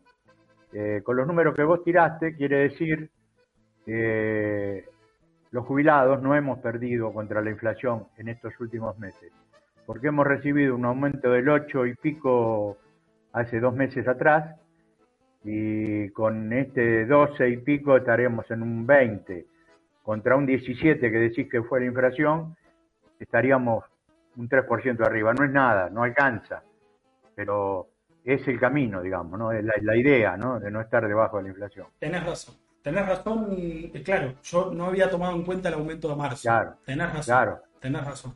Eh, Claro. Bueno, sí, es un, me parece que es una buena, una buena noticia, pero que está claro, no, no, no, el árbol no, No. nos tapa el bosque. Argentina No, sigue no, con un programa, con un problema macroeconómico Sí, muy importante, en gran medida debido a lo que venimos hablando, ¿no? No, no tiene que ver con políticas económicas que está desarrollando este gobierno, sino que tiene que ver con los abusos a los que estamos acostumbrados por parte de los monopolios empresariales. El otro día veía un dato, ¿no? Y con esto cerramos la columna de noticias. Lo digo para enojar más al Peruca, ¿no? Para que el Peruca venga con más, con más bronca.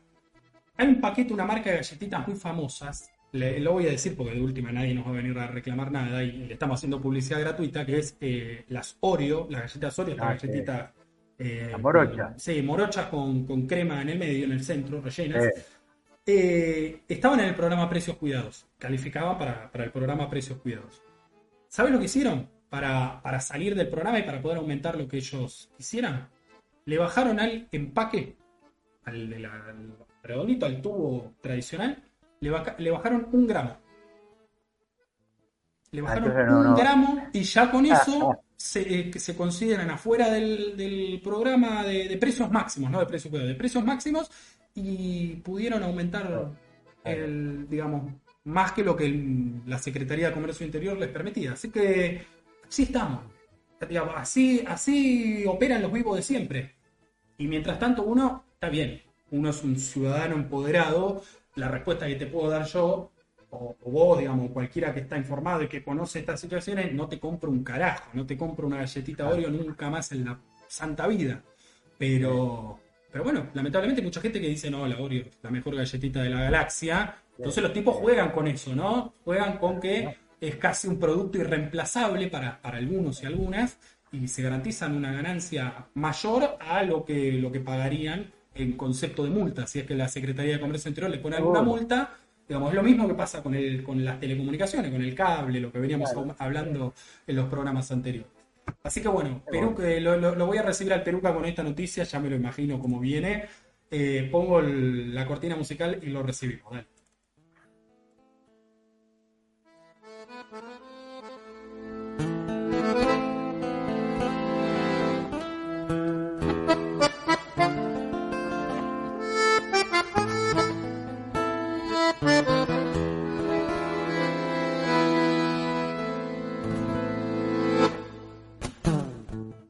¿Cómo anda Peruca? ¿Cómo le va?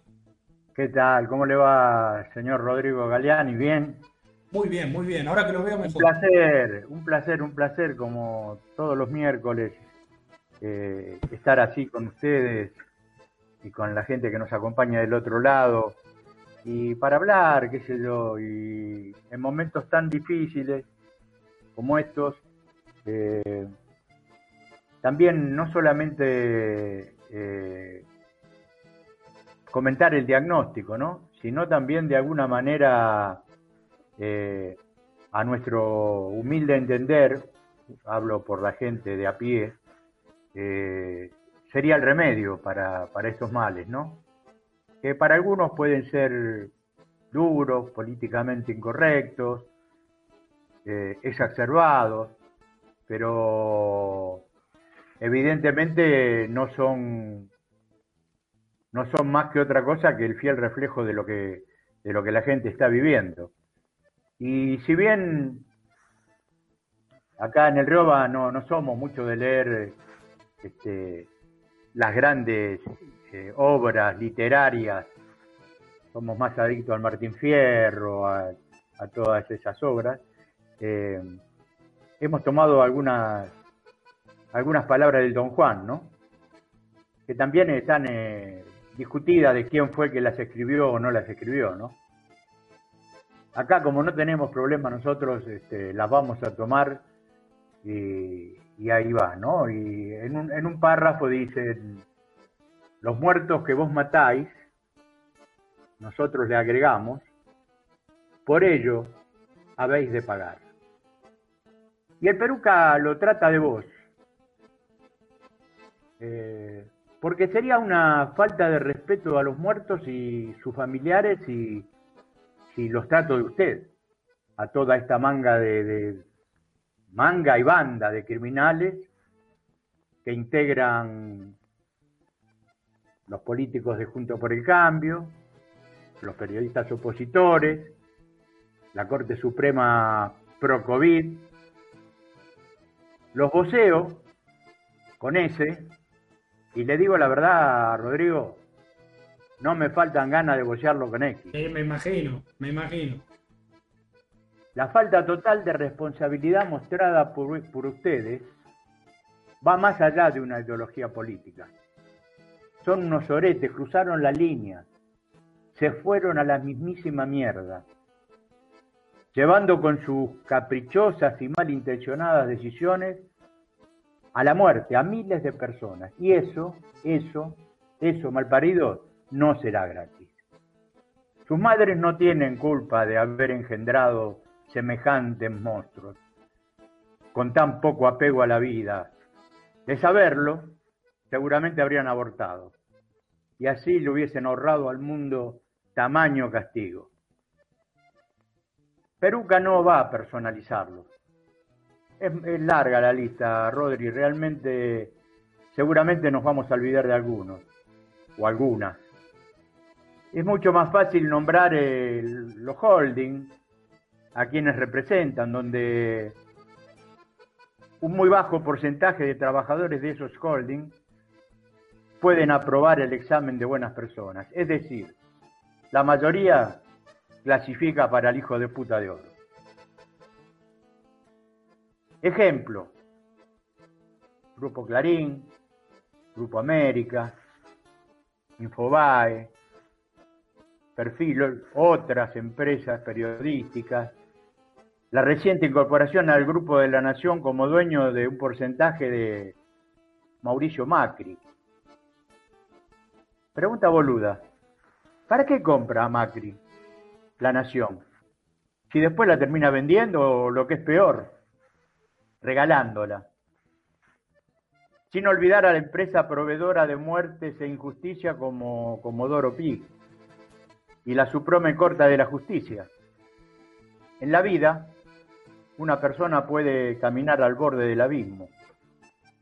Lo que no se le perdonará nunca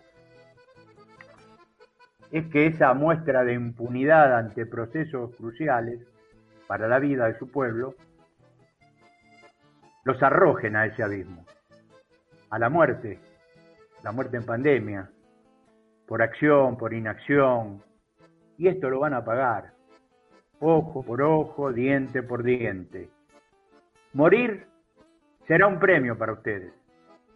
Tienen que sufrir el tránsito del COVID como todos los que murieron, luego de ser entubados. Y aun cuando no tengan más agujeros para conectarlos a un respirador, el orto puede ser una alternativa.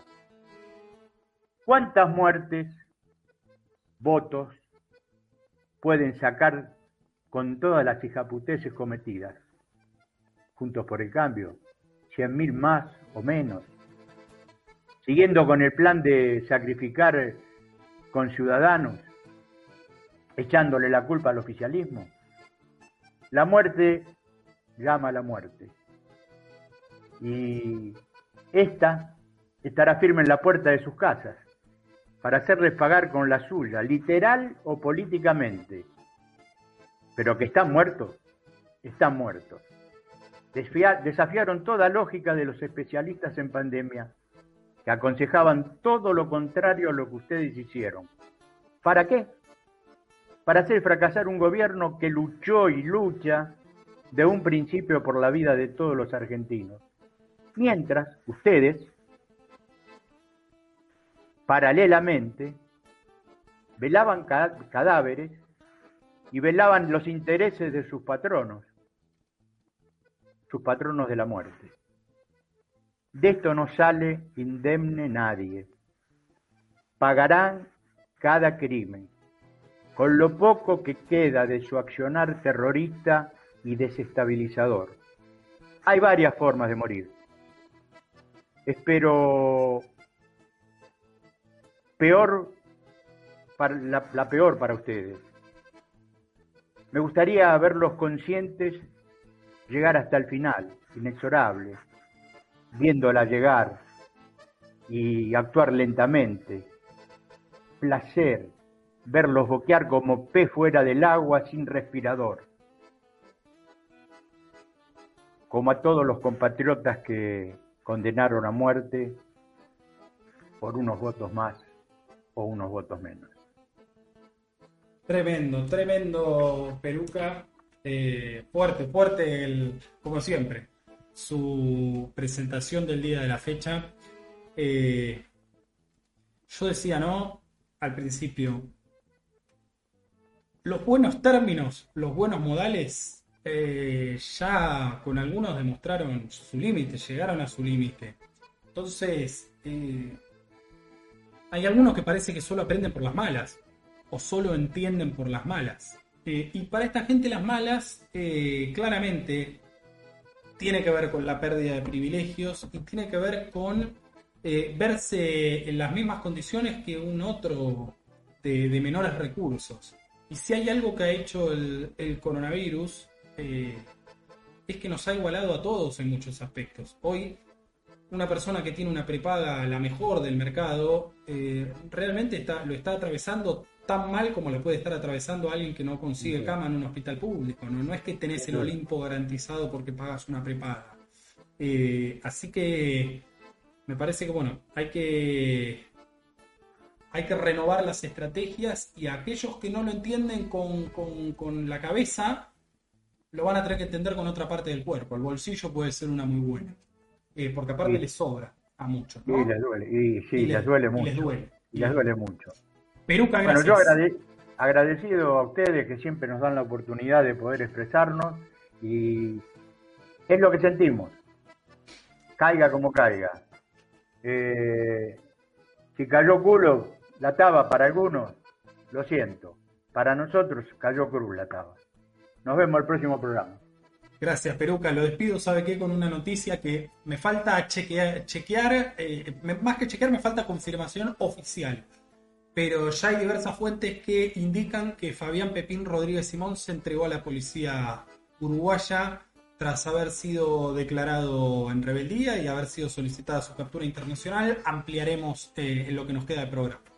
Peruca, gracias. Lo veo el miércoles que viene. Nos vemos. Un abrazo a todos. Nos vamos a leer nosotros ahora algunos mensajes de la audiencia de este programa, fiel como cada miércoles ahí al pie del cañón.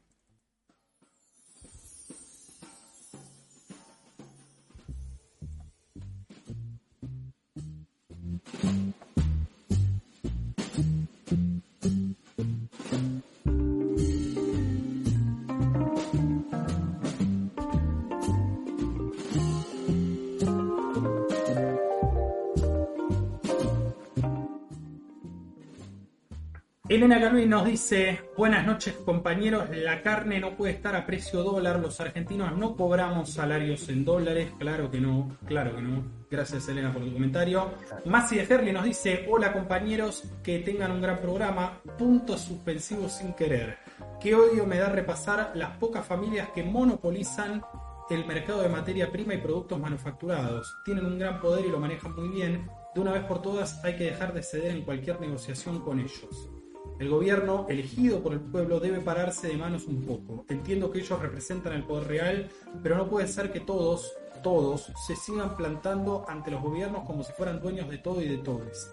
Deciden qué podemos comer y a qué precio. Y no les importa. Basta de negociar con estos, basta. Ni una pandemia los sensibiliza, hasta las migas quieren. La economía nunca es libre, o la controla el Estado a favor del pueblo, o la controlan las grandes corporaciones en prejuicio de este.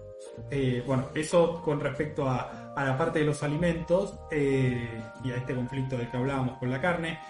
Digo, no tengo más que coincidir con Maxi, no sé vos, José, si, si, si tenés alguna, alguna objeción, pero comparto plenamente. Comparto plenamente. Comparto plenamente y agradezco esta, esta, esta reflexión, este, este pensamiento porque ayuda, ayuda, incorpora, incorpora diálogo, incorpora pensamientos que hacen de soporte a todo lo que venimos haciendo nosotros. Ya no, creo que eh, gracias Maxi y, la verdad acompaño totalmente lo que, lo que, lo que dijiste. Totalmente. Eh, y bueno, y después mete un comentario que, bueno, tiene que ver con la, con la actualidad de la pandemia, pero también tiene que ver con el fútbol. Dice, solo recordar que Gallardo pedía que vuelva al fútbol. Yo le agrego algo más a, esto que dice Maxi. En una conferencia, también por después del partido de Copa Libertadores de América, eh, Gallardo dijo públicamente que le pareció una estupidez usar el barbijo, ¿no? Eh, lo dijo, está filmado, lo pueden googlear, lo pueden buscar en YouTube, los que no me crean a mí. Eh, así que sí, un poco, un poco de, relajamiento está claro que, hubo y de irresponsabilidad más que relajamiento.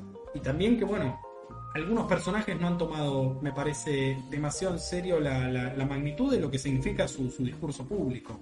Digo, por más que Marcelo Gallardo sea un entrenador de fútbol y no el ministro de Salud de la Nación, eh, su palabra tiene peso no puede decir cualquier cosa ah. ni, pedir cualquier cosa.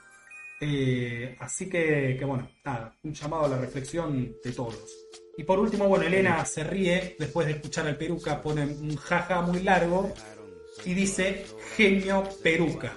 A Elena le gusta, ¿eh? a Elena le gusta esa, esa faceta eh, desfachatada del Peruca de Herley, que bueno, también nos caracteriza un poco a, a, todos, ¿no? Lo que llevamos un poco adentro cuando vemos determinadas conductas de, algunos ciudadanos y fundamentalmente de aquellos que detentan el poder real en la red. 2037. Gracias, Elena. 2037. Eh, te, quería decir algo respecto, porque después se me, se me, se me pasa, ¿no? Dale, dale, dale. Quizá, quizá Gallardo tiene problema con los con los barbijos por el tema del pico. ¿Dónde pone el pico de la gallina? bueno, no sé, no sé, no sé. No sé, no. Yo, usted puede chicanear, a mí si yo chicaneo me, me tiran con, con, munición gruesa, así que prefiero prefiero mantenerme al margen, simplemente decirle que se llame, no todos, todos, no solo Gallardo, digamos, todos los representantes del fútbol argentino que, la, la verdad que La verdad que eh, no, no, no está para hacer un chiste sobre esto, realmente está para enojarse mucho con Gallardo y con todo lo que vienen haciendo estas grandes figuras. Eh, la vez pasada, lamentablemente, un campeón del mundo, también en, un programa de televisivo, eh, Ruggeri, hablando en contra de, todos los, los, protocolos, y realmente es tristísimo eh, el espectáculo que están dando gente que, como bien sabemos, repercuten sus palabras, porque gente que, gente que es seguida por mucha gente. O sea, por eso me duele el fútbol, por eso me duele lo que pasó con Tinelli, me duelen todas esas cosas porque va a haber un montón de gente que va a decir, si lo hacen ellos, ¿por qué no lo voy a hacer yo? Sí, eh, me, permito retomar esto que vos decís porque mm, lo de Tinelli me refiero. Para el que no sabe, esta semana, el lunes, eh, el programa de, Marcelo Tinelli en Canal 13 volvió a emitirse después de mucho tiempo y no solo no hubo ningún protocolo, no solo no hubo ningún protocolo. Hay un momento, el que no lo vio lo puede buscar, en el cual Marcelo Tinelli, sin barbijo ni, nada que se le parezca, le, lo cancherea, digamos, lo gasta a, otro muchacho que tenía puesto el barbijo y otra chica que tenía puesto una máscara facial. Los gasta, le dice, que tener puesto, como que quiere hacer un chiste con esa situación. Y la verdad que yo no, soy un, se imaginará, ¿no? No, no, no soy un, consumidor de ese tipo de programas, pero hay mucha gente que sí, hay mucha gente que sí. Si ven eso, como dice José, si ven eso, si lo escuchan a Gallardo decir que usar barbijo es una estupidez, después no nos quejemos si, si cualquier eh, papanata sale a la calle y hace cualquier cosa, o, arman fiestas clandestinas, eh, porque estamos, a ver, se está permitiendo, se está permitiendo que figuras de estas características hagan lo que se les cante el forro del traste y digan lo que se les cante el forro del traste sin ningún tipo de, eh, digo, de, condena pública, me refiero, no, ya no me refiero a porque después estos te corren con, no, me están coartando la libertad y me están, me están cercenando la libertad. Eh, tiene que haber denuncias. Tienen que haber denuncias. De, hecho, Marcelo Tinelli ya tiene dos denuncias por esto que pasó el lunes. Eh, no, no, no, se, no se pueden escudar en nada. No se pueden escudar en nada. Y el que permitió que esto se haga, ya no me refiero a Tinelli, sino a, a las autoridades del canal, a, digamos, no sé, entiendo que para estas cosas hay que pedir eh, hay que pedir autorización al Ministerio de Salud también. Quien permitió que esto se haga es un desquiciado, un desquiciado. Estamos hablando, estamos hablando del grupo Clarín, ¿eh? Totalmente, totalmente. O son unos desquiciados o en pleno ejercicio de sus facultades mentales son unos hijos de mil puta, ¿no? Así en modo en modo peruca, en modo peruca de Pero en un momento determinado yo vi, no lo vi el programa, pero vi vi lo los recortes, en un momento había más de 40 personas haciendo un poco en el medio del, escenario. Tal cual. Una, cosa de loco. Y muchos grupos de riesgo. Muchos del grupo de riesgo. Y muchos del grupo de riesgo, sí, verdaderamente, sí, sí, sí. sí. Pero, bueno, vamos, vamos a hablar, porque ya está, ya está girando la pelota. Eh, vamos a hablar un poco de esta situación que tiene que ver con el fútbol y que tiene que ver, bueno, también vamos a hablar de otros deportes, pero para, para amenizar o no un poco la tarde, noche que tenemos aquí en la Argentina, este 19 de mayo, eh, iniciada la semana de mayo el día de ayer, muy feliz semana de mayo para todos y todas, no lo dijimos al, principio del programa, para todos. Eh, tenemos que hablar, bueno, de cuestiones que tienen que ver con la Copa Libertadores de América. Eh, José lo adelantaba. Tengo, tengo la foto de Enzo Pérez, la voy a mostrar, te la voy a mostrar a, vos, José, y a todos. Tengo la foto de Enzo Pérez en el vestuario de River. A ver si se llega a ver no sé si lo llegas a ver ahí, eso que tiene atrás fosforescente es el, el buzo de arquero. No sé si se llega a ver bien.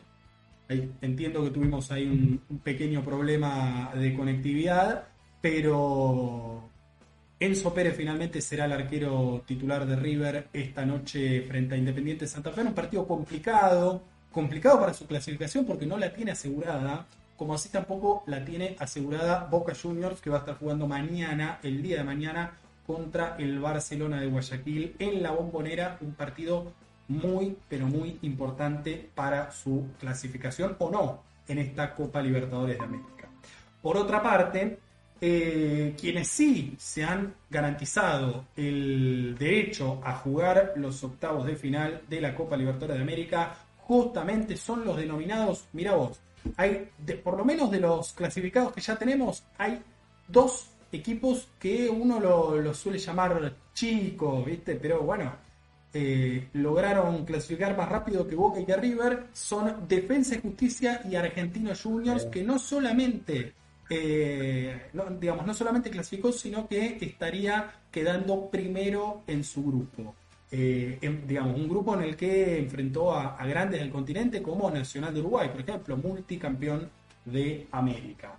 Pero Defensa y Justicia ayer, no sé si tuvieron la oportunidad de verlo, un partidazo, lo ganó en el último minuto contra el Palmeiras, 4 a 3 gol de Brian Romero, que la verdad lo tiene dijo al Palmeiras, ¿eh?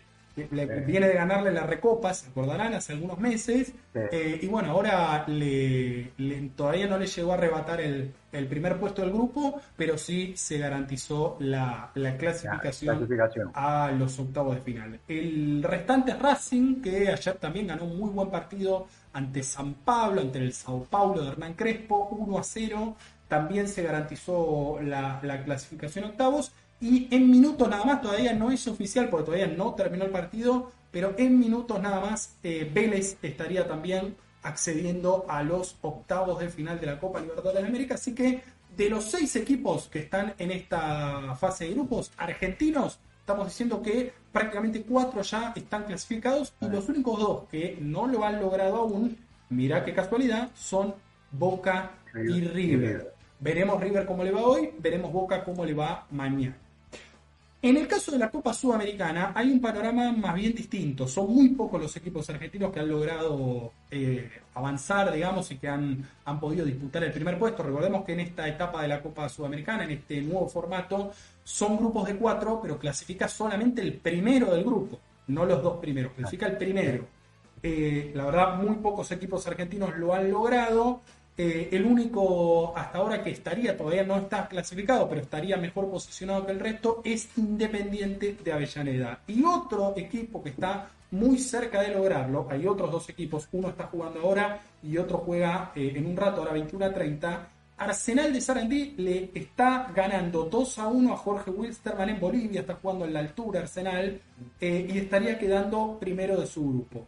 Rosario Central juega esta noche contra Huachipato, el puntero del grupo de Rosario Central, y en caso de ganarle también quedará en la primera posición. Los demás, eh, me estoy refiriendo a, eh, por ejemplo, eh, Newell's Old de Rosario o el mismo San Lorenzo Almagro que está en el grupo de eh, Rosario Central. me estoy refiriendo también a Talleres de Córdoba, y hasta ahí llegué. y Lanús, perdón, estarían quedando afuera de esta Sudamericana 2021. Después en el torneo local, para completar ya la, la triada del fútbol, que tiene que ver con la Argentina, por supuesto, masculina, porque también les voy a hablar de fútbol femenino hoy. Eh, en el torneo local tenemos unas semifinales bastante interesantes y que pueden terminar, como adelantamos la semana pasada, en un clásico de Avellaneda. Porque por un lado tenemos Independiente Colón de Santa Fe, que se va a disputar el día sábado, y por otro lado tenemos Boca Racing, un clásico, Boca que le ganó en los penales a, este River diezmado. Eh, mal partido, mal. No sé si tuviste la posibilidad de verlo, José, pero muy, muy feo partido, muy feo. Eh, que bueno, tuvo esta emoción de los penales, que hacía mucho tiempo que Boca y River no, no definían por penales, 17 eh, años, desde la Copa Libertadores 2004, aquel día que erró el penal Maxi López. Pero bueno, finalmente fue para Boca, jugará con Racing y como te digo, podemos tener en Santiago del Estero una final independiente Racing en caso de que el rojo le gane a Colón y que la academia le gane a Boca Juniors. Parece que sería un, sería un lindo espectáculo eh, con esta enorme salvedad que marcamos antes, ¿no? es una locura, una locura que se esté jugando al fútbol en este contexto. Esto aplica para todo. Em, tengo fútbol femenino porque vos sabés que se jugó en el día de hoy la final de la Champions League femenina.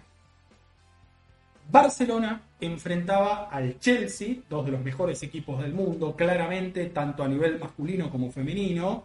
Eh, y Barcelona se consagró campeón, obtuvo algo que el equipo masculino ya hace mucho tiempo, eh, que, de la mano de Messi no, no llegan a, ni, siquiera a la final.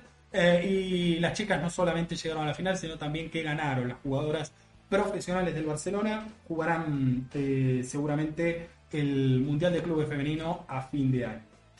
En el caso de, eh, volviendo a, la rama masculina, pero yendo a otro deporte, que es el básquet, vos sabés que estamos de festejo los argentinos, porque los Denver Nuggets de Facundo Campazo jugarán los playoffs de la NBA. Está entre los mejores equipos de la NBA.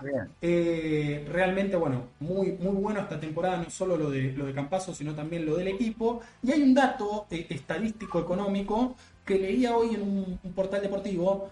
Hubo un 95% de aumento en suscripciones argentinas para ver la NBA. La NBA tiene un, sistema de streaming, digamos que vos, vos pagás un, como si fuera Netflix, como si fuera HBO o cualquiera de esas cosas que uno paga, eh, o como si fuera el pack del fútbol, ponele, a vos te da la posibilidad de ver todos los partidos de la NBA en el momento que vos quieras. Algunos es cierto, los televisa, eh, ESPN, por ejemplo, los pasan en, la televisión por cable, pero otros no. Y muchas veces pasa que eh, se, juegan más, se juega más de un partido en el mismo horario. Por, e, te pongo un ejemplo más sencillo hay muchas veces que eh, el equipo de Campazo, los Denver Nuggets, juega a la misma hora que el equipo de, de, de Deck, que Gabriel Deck, que son los, los, Oklahoma City Thunder. Entonces mucha gente para poder ver los dos partidos al mismo tiempo eh, compró esta, esta suscripción. Eh, como te digo, 95% más de personas en la Argentina que están consumiendo la, la NBA. Eh, y en el caso del el equipo de, de, Luca Vildosa, que son los New York Knights, está en los, eh, los playoffs también. El equipo de Deck quedó afuera. No, no quedaron afuera lamentablemente. Eh, un equipo que está en, formación, digamos, en construcción. pero el equipo de, de Vildosa está en los playoffs pero él no será, no será considerado, no será tenido en cuenta. Lo dijimos la semana pasada, eh, lo manifestó así su entrenador. El director técnico de este equipo no, no, lo va a considerar y recién va a incorporarse al esquema titular, al esquema de los que compiten en la próxima temporada, una vez que terminen los playoffs de la NBA. ¿Me ibas a decir algo, José? sí, no, que yo, yo no sigo mucho el tema de la NBA, pero escuché de que hay unas 10 jugadas de las más lindas este, de la NBA donde es partícipe eh, Capazo. Exactamente. una asistencia o un triple, no sé lo que es, pero lo leí muy por encima. ¿no? Sí, está, claro que, Facundo Campazo está teniendo una actuación que, ya te digo, no solamente se destaca acá en la Argentina, que lo, levantan los medios locales, sino también que hay muchos, hay muchos medios, incluso de, de allá de Estados Unidos, que, lo ponen como una de las grandes figuras en esto que fue la clasificación de los Denver Nuggets a los playoffs. Así que, bueno, lo mejor para él y como digo, lo mejor para todos los argentinos. Es muy importante esto, porque tengamos en cuenta que dentro de muy poco, digo, es muy, muy importante que, que Campazo llegue en este nivel deportivo, porque competirá en los Juegos Olímpicos representando a la Argentina. Claro. Eh, digo, no solo Campazo, como dije, Deck, eh, Vildosa, que si bien no está jugando, está entrenando con el equipo. Eh, es, muy, muy potente. Incluso yo creo que Argentina llega mejor a estos Juegos Olímpicos eh, en, individualidad, digamos, y en, realidad individual de cada uno de los jugadores, que lo que llegó al Mundial de China en el 2019, en el cual fue subcampeón. Digamos, fue la, gran sorpresa. Eh, así que bueno, nada, lo mejor para ellos. Te tengo una novedad de, Nadia Podoroska, nuestra tenista insigne, la tenista del momento en la Argentina y que espero que sea de muchos años más compitiendo en la elite. Está en los cuartos de final del ATP de Belgrado, jugará mañana a las 9 de la mañana para meterse entre las cuatro mejores, pero además otra noticia muy importante, eh, vos sabés que en los Juegos Olímpicos está el tenis mixto, se juega tenis mixto. Y Nadia Podoroska confirmó que va a hacer dupla con Horacio Ceballos, el mejor, el mejor eh, doblista argentino que tiene hoy el tenis, eh, recientemente campeón en un torneo muy importante con el español Marcel Granolers. Eh, tendremos esta dupla que va a dar que hablar. ¿eh? Va a dar que hablar en Tokio 2020. Nadia Podoroska con Horacio Ceballos. Ojalá que nos traigamos la dorada, José, ojalá. Igual también es una locura, también es una locura que en este contexto en Japón se, jueguen los Juegos Olímpicos. Fíjate que si ves noticias de, de Japón, eh, están, digamos, tomando medidas restrictivas porque han vuelto a aumentar los casos. Esto no es solamente de esta Argentina, eh, ni, de, este hemisferio. Eh, lamentablemente, el, coronavirus avanza a paso firme en todo el mundo. Así que un llamado a la reflexión, ¿no? otro llamado más en estas dos horas que llevamos de programa, eh, ya no solo en la Argentina, sino en el mundo. Un poco de, cordura. que, que el negocio no sea más importante que la vida porque llega un punto en el que se termina reduciendo todo a eso, ¿no? Eh, veremos, veremos qué es lo que sucede. Eh, y si se tienen que suspender los Juegos Olímpicos, que se suspendan. Si no, si no tiene que haber Juegos Olímpicos, como digamos, en los contextos de guerra mundial no hubo Juegos Olímpicos.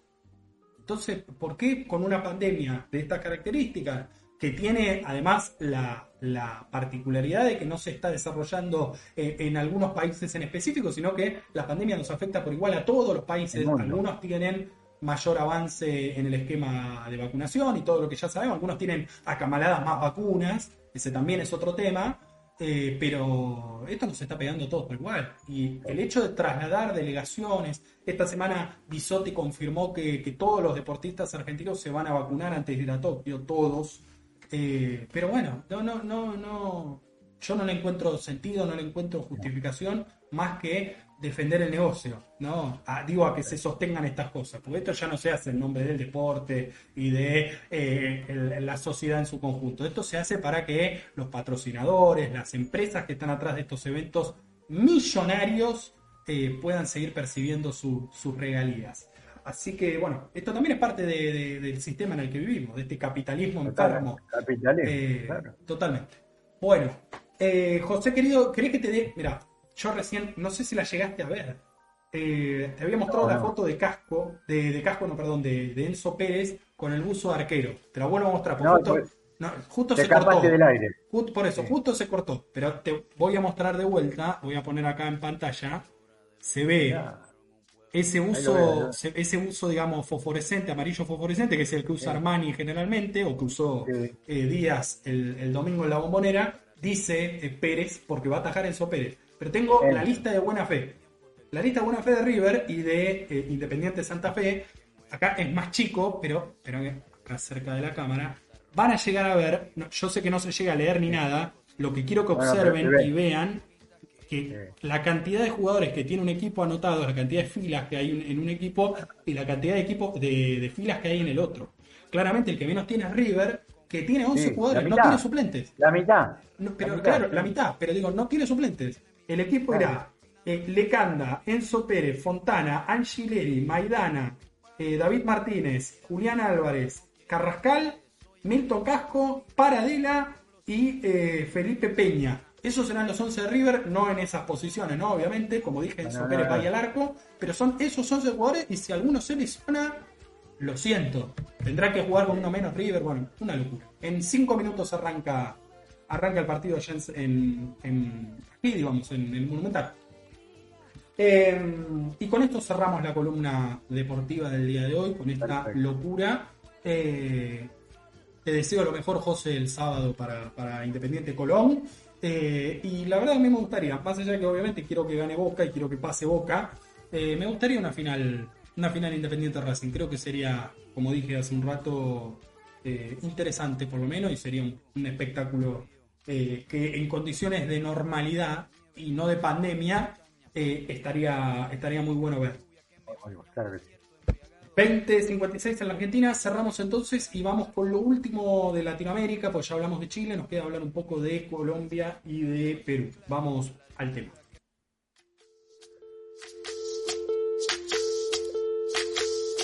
Soy, soy lo que dejaron, soy toda la sobra de lo que se robaron, un pueblo escondido en la cima, mi piel es de cuero, por eso aguanta cualquier clima, soy una fábrica de humo, mano de obra campesina para tu consumo, frente de frío en el medio del verano, el amor en los tiempos del cólera, mi hermano, el sol que nace y el día que muere, con los mejores atardeceres, soy el desarrollo en carne viva, un discurso político sin saliva, las caras más que he conocido, soy la fotografía de un desaparecido. Bien, como dijimos, arrancamos ya hace un rato largo porque lo tuvimos que hacer al principio para que Sergio lo pueda presentar. Hablábamos de, lo que pasó en Chile con las elecciones del sábado y el domingo, elecciones para convencionales constituyentes, para gobernadores regionales, alcaldes y demás, eh, mega elecciones. Pero hay un detalle en el que no, eh, en el que no recaímos, que me gustaría decirlo antes de pasar a, a Colombia y a Perú, y es que en el día de ayer ¿Vos te acordás que habíamos hablado del impuesto a la riqueza?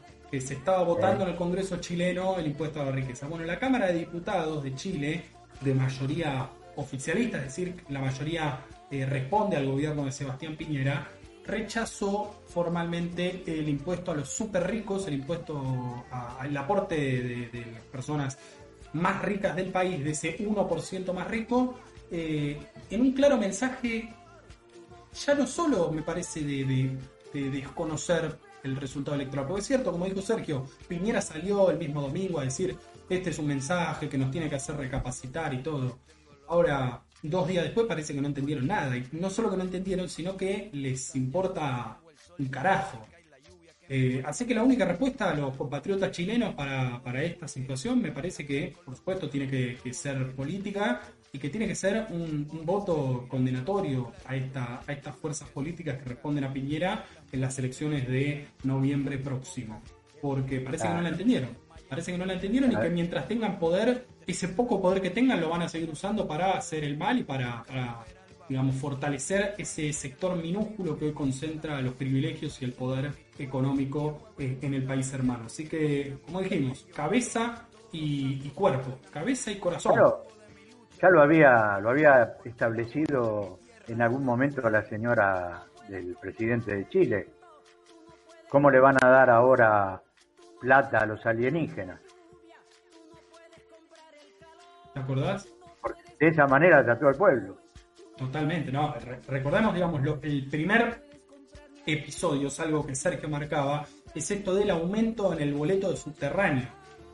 Eh, esta es la gota que, que, rebalsa el vaso, salen estos pibes, estudiantes secundarios, mayormente mujeres, jovencitas, eh, estudiantes, a, a, saltar los molinetes, convocan a saltar los molinetes y a partir de ese momento se empiezan a sumar otros actores sociales, digamos, empiezan a sumar los estudiantes eh, universitarios, los trabajadores, el pueblo, digamos, en su conjunto y empieza toda esta, esta, esta matanza por parte de los carabineros eh, recordemos, bueno, las balas de goma que le sacaron los ojos a la gente.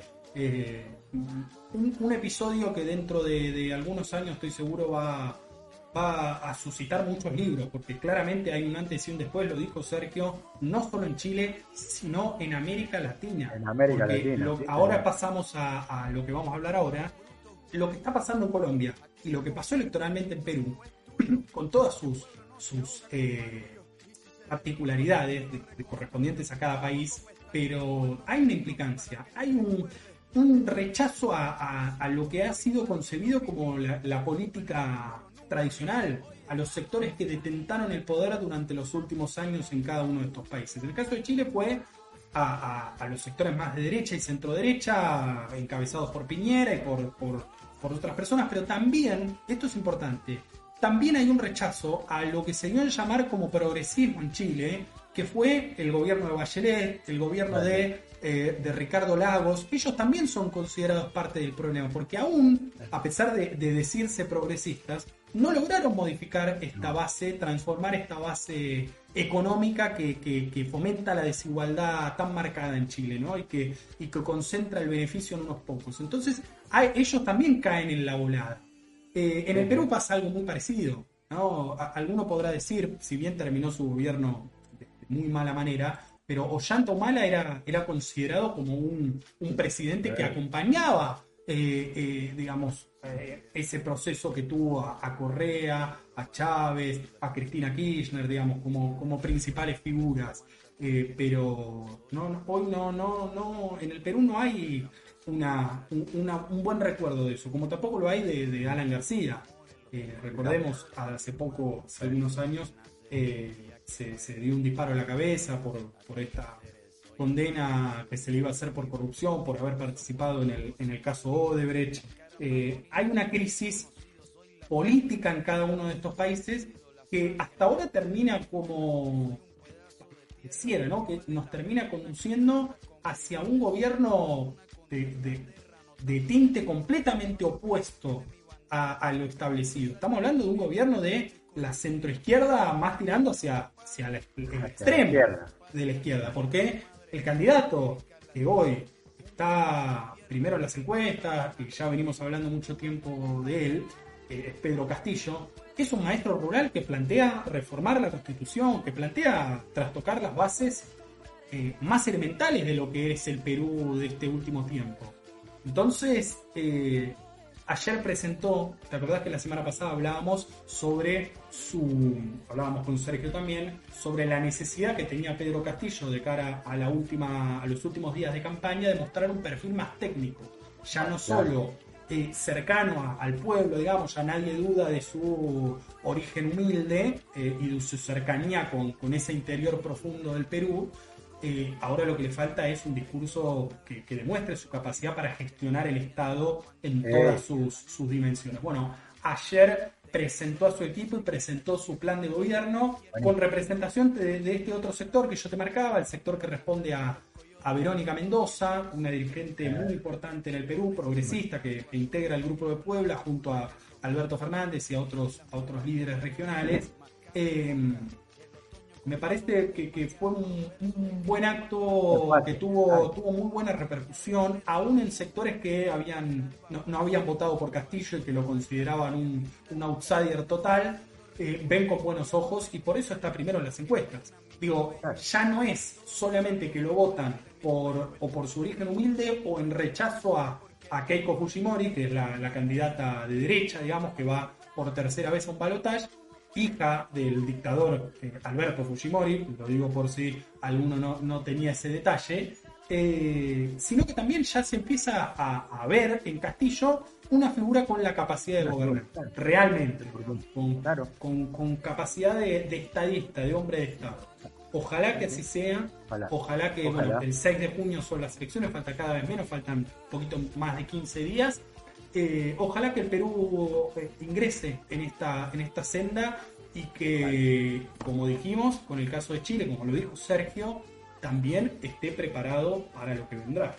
Porque históricamente, lo decíamos con Chile, lo vamos a hablar con Colombia, en el caso de que un, político de extrema izquierda sea electo presidente y, impulse un programa de izquierda como verdaderamente merece ese país y gran parte de América Latina, hay un sector que no lo va a recibir de buena manera un sector que es el que acumuló los privilegios de los que hablábamos antes, económico, militar, eh, que no, no va a ceder tan, tan fácil su poder. Entonces, ahí volvemos a lo que hablábamos antes. Cabeza, inteligencia para gestionar el Estado, pero también capacidad de defender al gobierno en las calles. ¿No? Una duda, te, llevan puestos, si no. No, no, que si no te llevan puesto. No, desde ya. Por eso mismo. Eh, eso por el lado del, Perú y, estos últimos días de cara al balotaje. Y en Colombia hay una, novedad muy importante y es que también se rechazó la reforma del Ministerio de Salud que propuso Iván Duque. Iván Duque en este primer programa que desenvolvió las marchas impresionantes que se están dando no solo en Bogotá, sino muchísimas ciudades del país, eh, tenía que ver con una reforma tributaria. Yo lo planteé acá, que ponía la mayor carga impositiva en los trabajadores y había una, una digamos, eh, podríamos decir, disminución de, carga impositiva en grandes empresas, en, sectores multimillonarios. Eh, eso, por supuesto, generó la manifestación y, la, la, protesta inmediata del sector trabajador, de los trabajadores eh, digo, desde lo más, de los más pequeños, pero también un sector importante de clase media, lo que podríamos llamar clase media, eh, pero no era el único proyecto que tenía Duque en mente para seguir eh, profundizando la derechización de Colombia, sino que también venía por el lado de una reforma integral de la salud en donde increíblemente el Estado colombiano le iba a ceder a, las empresas, a, a, las empresas privadas que son muy fuertes, se imaginarán, como lo son en Chile, eh, le iba a ceder prácticamente el manejo de la pandemia a los privados.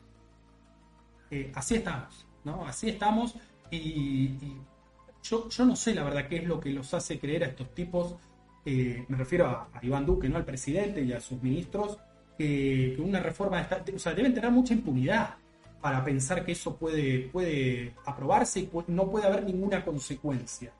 es cierto, el pueblo colombiano durante mucho tiempo lo aceptó mansamente, ni siquiera pudo, ni siquiera pudo, ya, ya te digo José, ni siquiera pudo elaborar una opción electoral eh, unificada en la que todos fueran detrás de un candidato y ese candidato con, ideas más progresistas, más, más de izquierda pudiera ganar las elecciones. No, muchos seguían confiando en el modelo de Uribe, en el modelo de Duque. Eh, creo que acá estamos ante el límite. ¿Sí, José? No, eh, de alguna manera lo, lo, tocábamos en el prólogo. Hay un, una estadista o una, una estadística ya eh, pre, pre, prehistórica donde la parte poderosa de, los pueblos, de los países, eh, eh, condenaban a, la gente pobre a morir pobre. y el que era pobre sabía que iba a morir pobre y la gente lo tomó como una cosa que era común. Si vos eras pobre, ibas a morir pobre y no vas nunca ibas a estudiar, no ibas a saber leer, no ibas a tener tu casa, ibas a depender de, tu patrón, de tu patrona. Y bueno, eso con el correr del tiempo, con, el trabajo de la gente que siempre eh, creyó en sí, en sí mismo y en, los valores del pueblo, eh, lo fuimos revirtiendo, lo fueron revirtiendo, ¿no? Históricamente.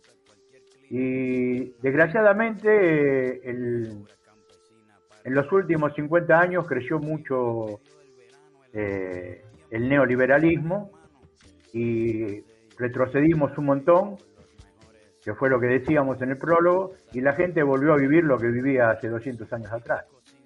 Bueno, ojalá que este sea el despertar nuevo para una patria grande nueva donde nos aunamos todos para enfrentar a los grandes y poderosos, ¿no? Ojalá, ojalá. Uno quisiera ser eh, eh, Guillermo Lazo, ¿no? El año que viene, porque claramente ante esta, ante esta ola, que algunos dicen la ola chavista, la ola, Mirta Legrand diría, se viene el surdaje, eh, va a quedar, digamos, más solo que, que Kung Fu, porque vos te imaginate, el año que viene va a tener a, Maduro al lado y si, Gustavo Petro finalmente gana las elecciones va a tener también un, dirigente completamente identificado con, la izquierda, eh, totalmente con, el progresismo, con lo que algunos llaman el, populismo, eh, también al lado en un país, esto es lo que me interesa eh, que estudiemos. Vos fíjate cómo los países con una raíz tan fuerte de la derecha casi al mismo tiempo salieron todos a, reformarlo, por así decirlo, ¿no? y a, intentar cambiarlo. Por eso es importante lo de Chile, y por eso es importante entender a la región en su conjunto, porque los colombianos han mirado lo que pasó en Chile. Lo, digamos, también miraron antes los chilenos, los colombianos, lo que pasó en México con el triunfo de López Obrador, ¿no? Ya un sistema que llegó, un sistema, digamos, llegó al límite de la, corrupción por parte del gobierno de, Peña Nieto, todavía hoy se siguen, se siguen dando a conocer eh, episodios realmente bochornosos de, los últimos gobiernos mexicanos, eh, se dieron cuenta que es posible, que si se organizan, que si hay un candidato que verdaderamente pueda, pueda digamos, con experiencia de gobierno, porque es cierto que López Obrador había sido alcalde previamente de la Ciudad de México y había tenido una muy buena gestión, eh, aparecen, digamos, figuras aglutinantes. Y, y, después cuando llegan al gobierno están teniendo digamos, hasta ahora, por supuesto, al igual que aquí Alberto Fernández, a López Obrador lo condicionó mucho la pandemia, pero todo señala que hay, hay, digamos, hay transformaciones muy, muy importantes en distintos, en distintos rubros. Así que, bueno, veremos, veremos qué es lo que pasa. Este año México también tiene, tiene elecciones intermedias, así que, mucha suerte para, para todos los candidatos del oficialismo. José, querido, creo que tenemos que llegar hasta el final. Eh, tenemos que ir cortando el día de hoy, una muy buena transmisión que hemos tenido, 21 a 12, y te voy a dar un dato, un dato, ¿sabes cuánto va River? 9 minutos van, eh, del partido, ¿sabes cuánto va River Independiente Santa Fe? Gana River 2 a 0. En 9 ah, minutos, sí, sí, en 9 minutos gana River 2 a 0, increíble, ¿no? Otra, otra, otra hazaña más de, la gallardeta. Eh, un gran abrazo para vos y te veo, te veo el miércoles que viene. Nos estamos viendo el miércoles que viene. Un abrazo a todos los que nos acompañan. A mi familia agradecerle por el aguante siempre y nos veremos el miércoles, compañero. Saludo a Leo y al Gurka que no lo podemos despedir de último. Abrazo grande para todos. Abrazo grande, José. Como siempre, un gusto estar con vos y, tener esta, esta charla semanal que tenemos, que también cuenta con, el apoyo de, muchos y muchas del otro lado con la participación activa. Gracias a, todos. A, Gurka, bueno, que tuvo un ratito, como dijiste, que, después tuvo unos compromisos que imagino que se extendieron más de lo previsto, por eso no, lo pudimos tener acá para el cierre. Eh, y a Leo, ¿no? A Leo que, todavía también le está costando, le está costando entrar en el, en el circuito, pero, pero estoy convencido que muy pronto lo vamos a tener nuevamente acá, lo van a tener ustedes eh, hablando sobre lo que le gusta a él, conspiraciones y algunas otras cosas más. Vamos a tener las charlas deportivas siempre. Vamos a hablar, por supuesto, este programa eh, habla de política nacional e internacional, así que vamos a hablar de todo eso. Eh, por lo pronto, los invitamos y las invitamos y les invitamos el próximo miércoles a acompañarnos nuevamente de 19 a 21 y un poquito más en esto que es y seguirá siendo durante mucho tiempo AFK desde casa a seguir cuidándose, a seguir respetando todo lo que ya sabemos, distancia social, alcohol en gel, eh, barbijo. Parece ya eh, realmente, eh, digamos, todos estamos cansados, todos estamos cansados. Ahora de lo que estoy seguro es que si vos estás cansado es porque estás vivo. Cuando vos te morís, te contagias y te morís, ya no estás cansado ni nada, ni, ni tenés problemas psicológicos ni nada, estás muerto. Así que entremos un poco en razón. Y más que nada, más que el ciudadano común, promedio, me refiero a los dirigentes. A los dirigentes. Tengamos más responsabilidad en los mensajes que, que bajamos. Dirigentes, también esta figura que hablamos antes, ¿no? Gallardo, Tinelli, todos ellos te- tienen que tomar dimensión de quiénes son y de lo que implican sus palabras. En eso estamos. Un abrazo enorme a, a todo el personal de salud de la Argentina, como siempre. Gracias por su enorme esfuerzo y desde este humilde espacio seguiremos haciendo todo lo posible para, para que algunos entren en razón. Un abrazo, cuídense. Vamos Argentina. Chao. Vamos, vamos.